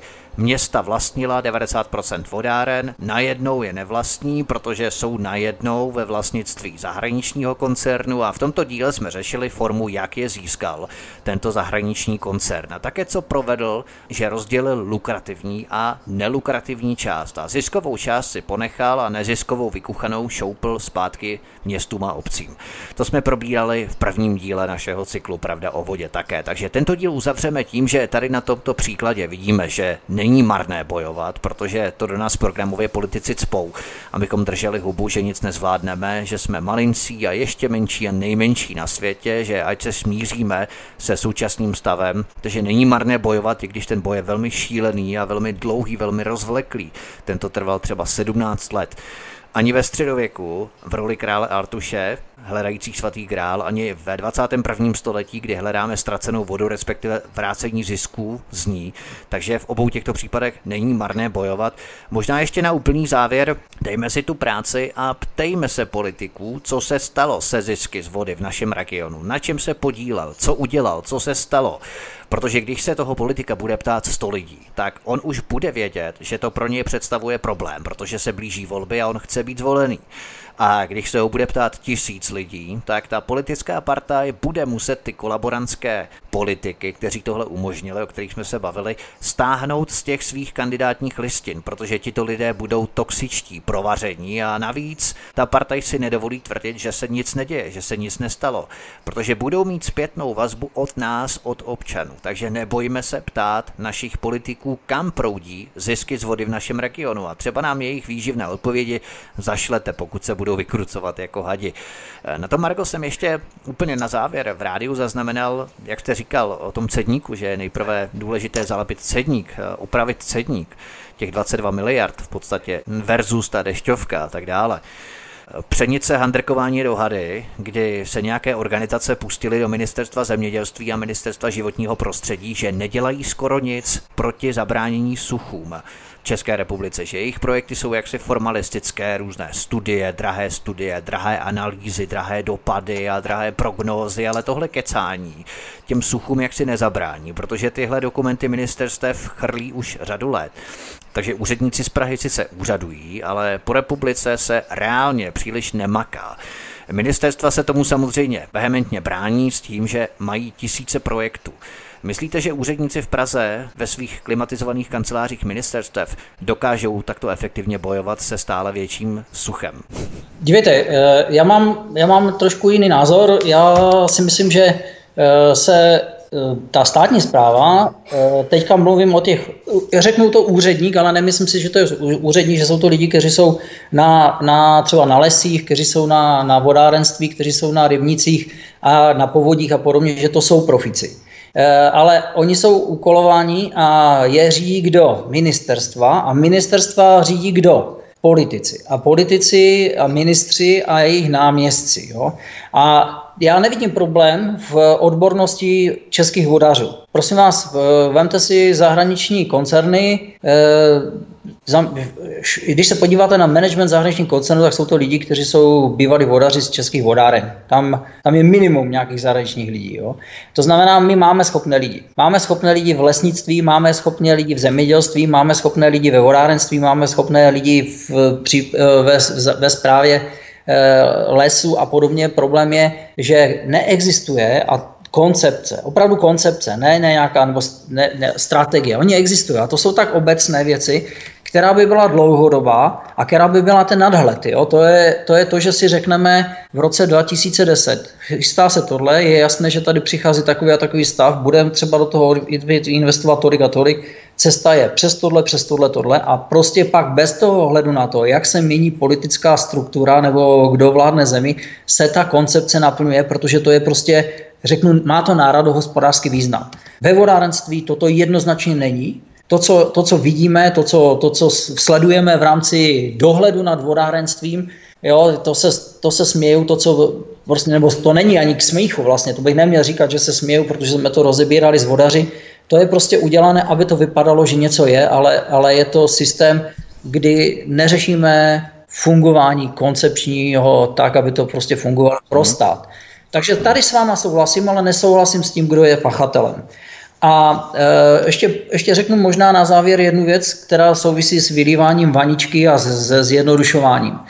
Prosím vás, všechno, co říkám, nebo co někde mám dokládané, tak všechno najdete na webu Pravda o vodě v plném znění. To znamená, jestliže jsem musel někde něco zkrátit, já, abych to zjednodušil, tak plné znění, plné znění těch rozsudků, e, které jsou když si představíte, jaké je to v úzovkách know-how a jaká je to 17-letá zkušenost, my to poskytujeme zdarma. Nadační fond to začal dokumentovat lidem, aby to lidi měli přístupné, protože bez informací nemáte šanci se těm manipulátorům, kteří to tam různě předkládají a říkají, že se nic nestalo a to je oni jediná kauza. A pak najednou zjistíte, jak se na to dívá ten vrchní soud a, a soudce prohlásí, že veškerá faktická moc v českém vodárenství v České republice je v rukou zahraničních firm a na finančních skupin, tak to, to by mělo zvednout okamžitě akci veškerých, veškeré opozice a, a na rovinu veškeré slušné vlády nebo veškeré slušné, slušných politiků ve vládě a v tí, kteří sedí v poslanecké sněmovně a začít s tím už něco dělat. To je prohlášení z, nevím, z roku 2010 soudce a nikdo nic nedělá. My, to je prostě zoufalé. Jo? Takže ano, zjednodušujeme, někdy dojde ke zkreslení, ale to zkreslení není myšleno ve smyslu v tom, že, že chceme lidi ohloupit. Proto říkám, nechceme vás manipulovat, naopak vejděte si do těch rozsudků, stáhněte si je, podívejte se, co k tomu píšeme, co k tomu říkáme, udělejte si vlastní názor. A pak, když zjistíte, tak velmi se mi líbilo to, co jste řekl, tejme se politikům. My jsme spustili projekt Chceme vědět, kde jsme oslovili všechny politiky a řekli jsme jim, chceme od vás jasnou odpověď, než budete zvolen. Kdo má mít v ruce vodu, trubky, provoz, tržby z vody, zisky z vody, koncerny nebo městské vodárny. A když ten politik neodpoví, nebo odpoví koncern, tak je to jednoduchý, tak ho nevolme. A když řekne, že samozřejmě stát nebo městské vodárny nebo krajské vodárny, tak je tam navazující otázka. A co pro to uděláte? A v tu chvíli, kdy dostaneme ty politiky a jich 300, 300. Máte 200 poslanců, nebo 201 poslanců, 80 nebo 81 senátorů, 200 poslanců, teď nevím přesně to rozložení, ale nepletu se, 17 členů vlády. Tak eh, dostaňme těchto 300 lidí pod takový veřejný tlak těchto těch otázek a samozřejmě na to navazujících, které kohokoliv napadnou a věřte tomu, že ti lidi nebudou schopni ustát to, že nebudou odpovídat, že, že to budou říkat, eh, že se tím nebudou zabývat nebo nebudou odpovídat nebo budou odpovídat fráze. Teď je nás 10 milionů, z toho 5 milionů dospělých. Jo, takže koukněte se na, na, na stránky pravdaovodě.cz rozsudky, projděte si je, projděte si ty informace, které tam máme vůbec na stránkách, co dělá nadační fond, pochopíte, že toho děláme hodně, ale abychom mohli být efektivnější, tak potřebujeme podporu lidí, protože toto sám jeden člověk nebo jeden nadační fond proti těm miliardám a proti těm mafii jako není schopen jako Možná v dlouhodobém horizontu ano, ale pak to bude stát strašně moc peněz v okamžiku, kdy si pomůžeme. A není to jenom finanční pomoci. Vy, když vy začnete sdílet informace, šířit informace, tak ušetříte spoustu peněz, které nemusíme vrážet do reklamy. Jo? A kdo může, a když někdo může a řekne, dobře, eh, my nepotřebujeme finanční podporu 100 milionů. My jsme nezisková organizace, nekomerční, nezisková, nestátní. A je vám jasné, že díky tomu, že jdeme do podstaty a ukazujeme, kdo je darebák a ukazujeme na politiky, takže nás politici ani stát financovat nikdy nebudou. Jo? Koncerny už vůbec ne. A takže, takže fungujeme z toho, co do toho dáme my a co nám přispějí lidé. A v okamžiku, kdy e, lidi obětují jedno menu, to je dneska stovka nebo jedno kafe, to je 50 korun měsíčně a udělá to, já nevím, 10-5 tisíc lidí, tak, e, tak ty právníky bez problémů zaplatíme a, a jsme schopni, myslím si, že po těch rozsudcích vy víte, že jsme schopni, a když si je přečtete, tak si to posoudíte velmi pečlivě, že to nejsou vyhozené peníze a touhle formou jsme schopni udělat dostatečný tlak na to, jak po té právní stránce, tak potom přes to veřejné mínění na to, aby ta náprava nastala. A když se spojíme, když se spojíme, tak těch 300 lidí a těch pár figurek, které to řídí spouzdali, fakt nemá, nemá šanci. Důkazem toho je právě ta Francie. Přesně tímto způsobem je nastavené schéma i svobodného vysílače, kdy 50 korunovým měsíčně můžete přispět k tomu, abychom mohli vysílat a abychom mohli dávat prostor právě třeba inženýru Radku Novotnému, zakladateli nadačního fondu Pravda o vodě. A těmito slovy zároveň uzavídáme, končíme čtvrtý díl tohoto cyklu Pravda o vodě. Radku, my vám moc děkujeme, že jste nás eh, přišel obeznámit s těmito základními rozsudky, které tvoří velký převrat v tom, jakým způsobem je možné bojovat eh, o vodě nebo za vodu, za zisky z vody. My to tak zase, to je zjednodušování, my se bavíme o vodě, ale jde o zisky z vody. Po 17 letech vám dal soud za pravdu, něco neuvěřitelného. Takže budeme se těšit na další vysílání, budou se určovat také ceny vody, respektive vodného a stočného na příští rok třeba. Tak eh, to může být také docela zajímavé na příští pořad. Určitě, protože uh, tam je, už, už rovnou možná diváky naladím, na ten pořad eh, máme v rukou důkazy o tom, jak koncerny, které se eh, snažily ohloupit ty zastupitele, eh, přicházeli s nabídkama a prohlašovali, pokud nám to dáte do rukou za podmínek, které jsme tady navrhli, tak cena vody poroste pouze o inflaci dalších 30 let. Takže si srovnáme inflace, můžeme si srovnat vývoj ceny vody, můžeme si srovnat vývoj ceny a inflace hned po té, co to zrealizovali v řadě regionů a nadační fond Pravda o vodě má e, na stránkách e, cenu vody. E, přímo to tam najdete, kde je mapka, kde si můžete porovnat jednotlivé regiony a ceny vody. A dokonce tam máme i vodárny a jejich vývoj ceny vody třeba za posledních 10-15 let a vidíte srovnání inflačního růstu a kdo má ceny dražší a tak dále. Cena vody je samozřejmě to zásadní, protože od toho se odvozuje to, kolik za vodu platíme, ale podstatné v tom je, je v té ceně vody zakalkulovaný i zisk těch soukromých firm. I tyto údaje na našem webu najdete, to znamená, zjistíte, že městské vodárny e, si kalkulují zisky v řádech do 10 milionů ročně a je celkem jedno, jak velká ta vodárna je, jestli to je prostě společnost s 300 milionovým základním kapitálem nebo miliardovým základním kapitálem, ty zisky se minimalizují u těch městských vodáren. A pak jsou ty soukromé a tam zjistíte, že jsou zisky 400 milionů, 500 milionů, 100 milionů, 80 milionů, podle velikosti samozřejmě, podle toho, jaký potenciál a kolik lidí e, tu vodu odebírá, ten jsou, kolika lidem ten koncern tu vodu prodává. A ve směs ve výročních zprávách těch soukromých firm najdete, že zisky jsou určeny k vyplatě dividend. Jo? To znamená končí v zahraničí. A přesně o tomto se budeme bavit v našem příštím díle. Zakladatel naračního fondu Pravda o vodě, inženýr Radek Novotný, byl hostem u nás teď, dnešní večer. Radku, my vám děkujeme, mějte se hezky. No já děkuji hodně, fakt eh, za to, že se snažíte tu problematiku, nebo takže otevíráte tu problematiku, eh, ať máte představu ty rozsudky, které jsem vám poslal. Jsem poslal na všechny média, eh, na všechny noviny, na všechny televize, na všechny i neoficiální nebo ne, nepropagované média. A e, z těch oficiálních e, jsem dostal jedinou zprávu, že materiál byl předán reportérům ČT a že se možná ozvou. E, z DVTV mi bylo řečeno, že to projednají a zváží a jinak nebyla reakce vůbec žádná. Jo, vůbec žádná. To znamená, máme rozsudky, které si myslím, že pro ten stát jsou zásadní a média o to taky nemají zájem, takže tak, jo, se nezajímají, jo, nebo... Možná, že to není taková třeskavá informace nebo taková senzace, která by byla marketingově prodejná, zvyšovala by e, nějakou poslechovost nebo nevím, sledovanost. Kolik je, prosím vás, kolik je, prosím vás, eh, investováno do Čapího hnízda? Tento i ostatní pořady si můžete stáhnout v archivu svobodného vysílače, anebo zavítejte na náš YouTubeový kanál, na kterém se právě třeba teď nacházíte youtube.com lomeno c lomeno radio sv studio Tapin Radio a tady můžete kliknout na tu ikonku v pravé horní části obrazovky a stát se odběratelem našeho kanálu, což je velmi důležité, proto abyste nezmeškali žádné z následujících pořadů, které budou odvysílané a následně umístěné na tento kanál.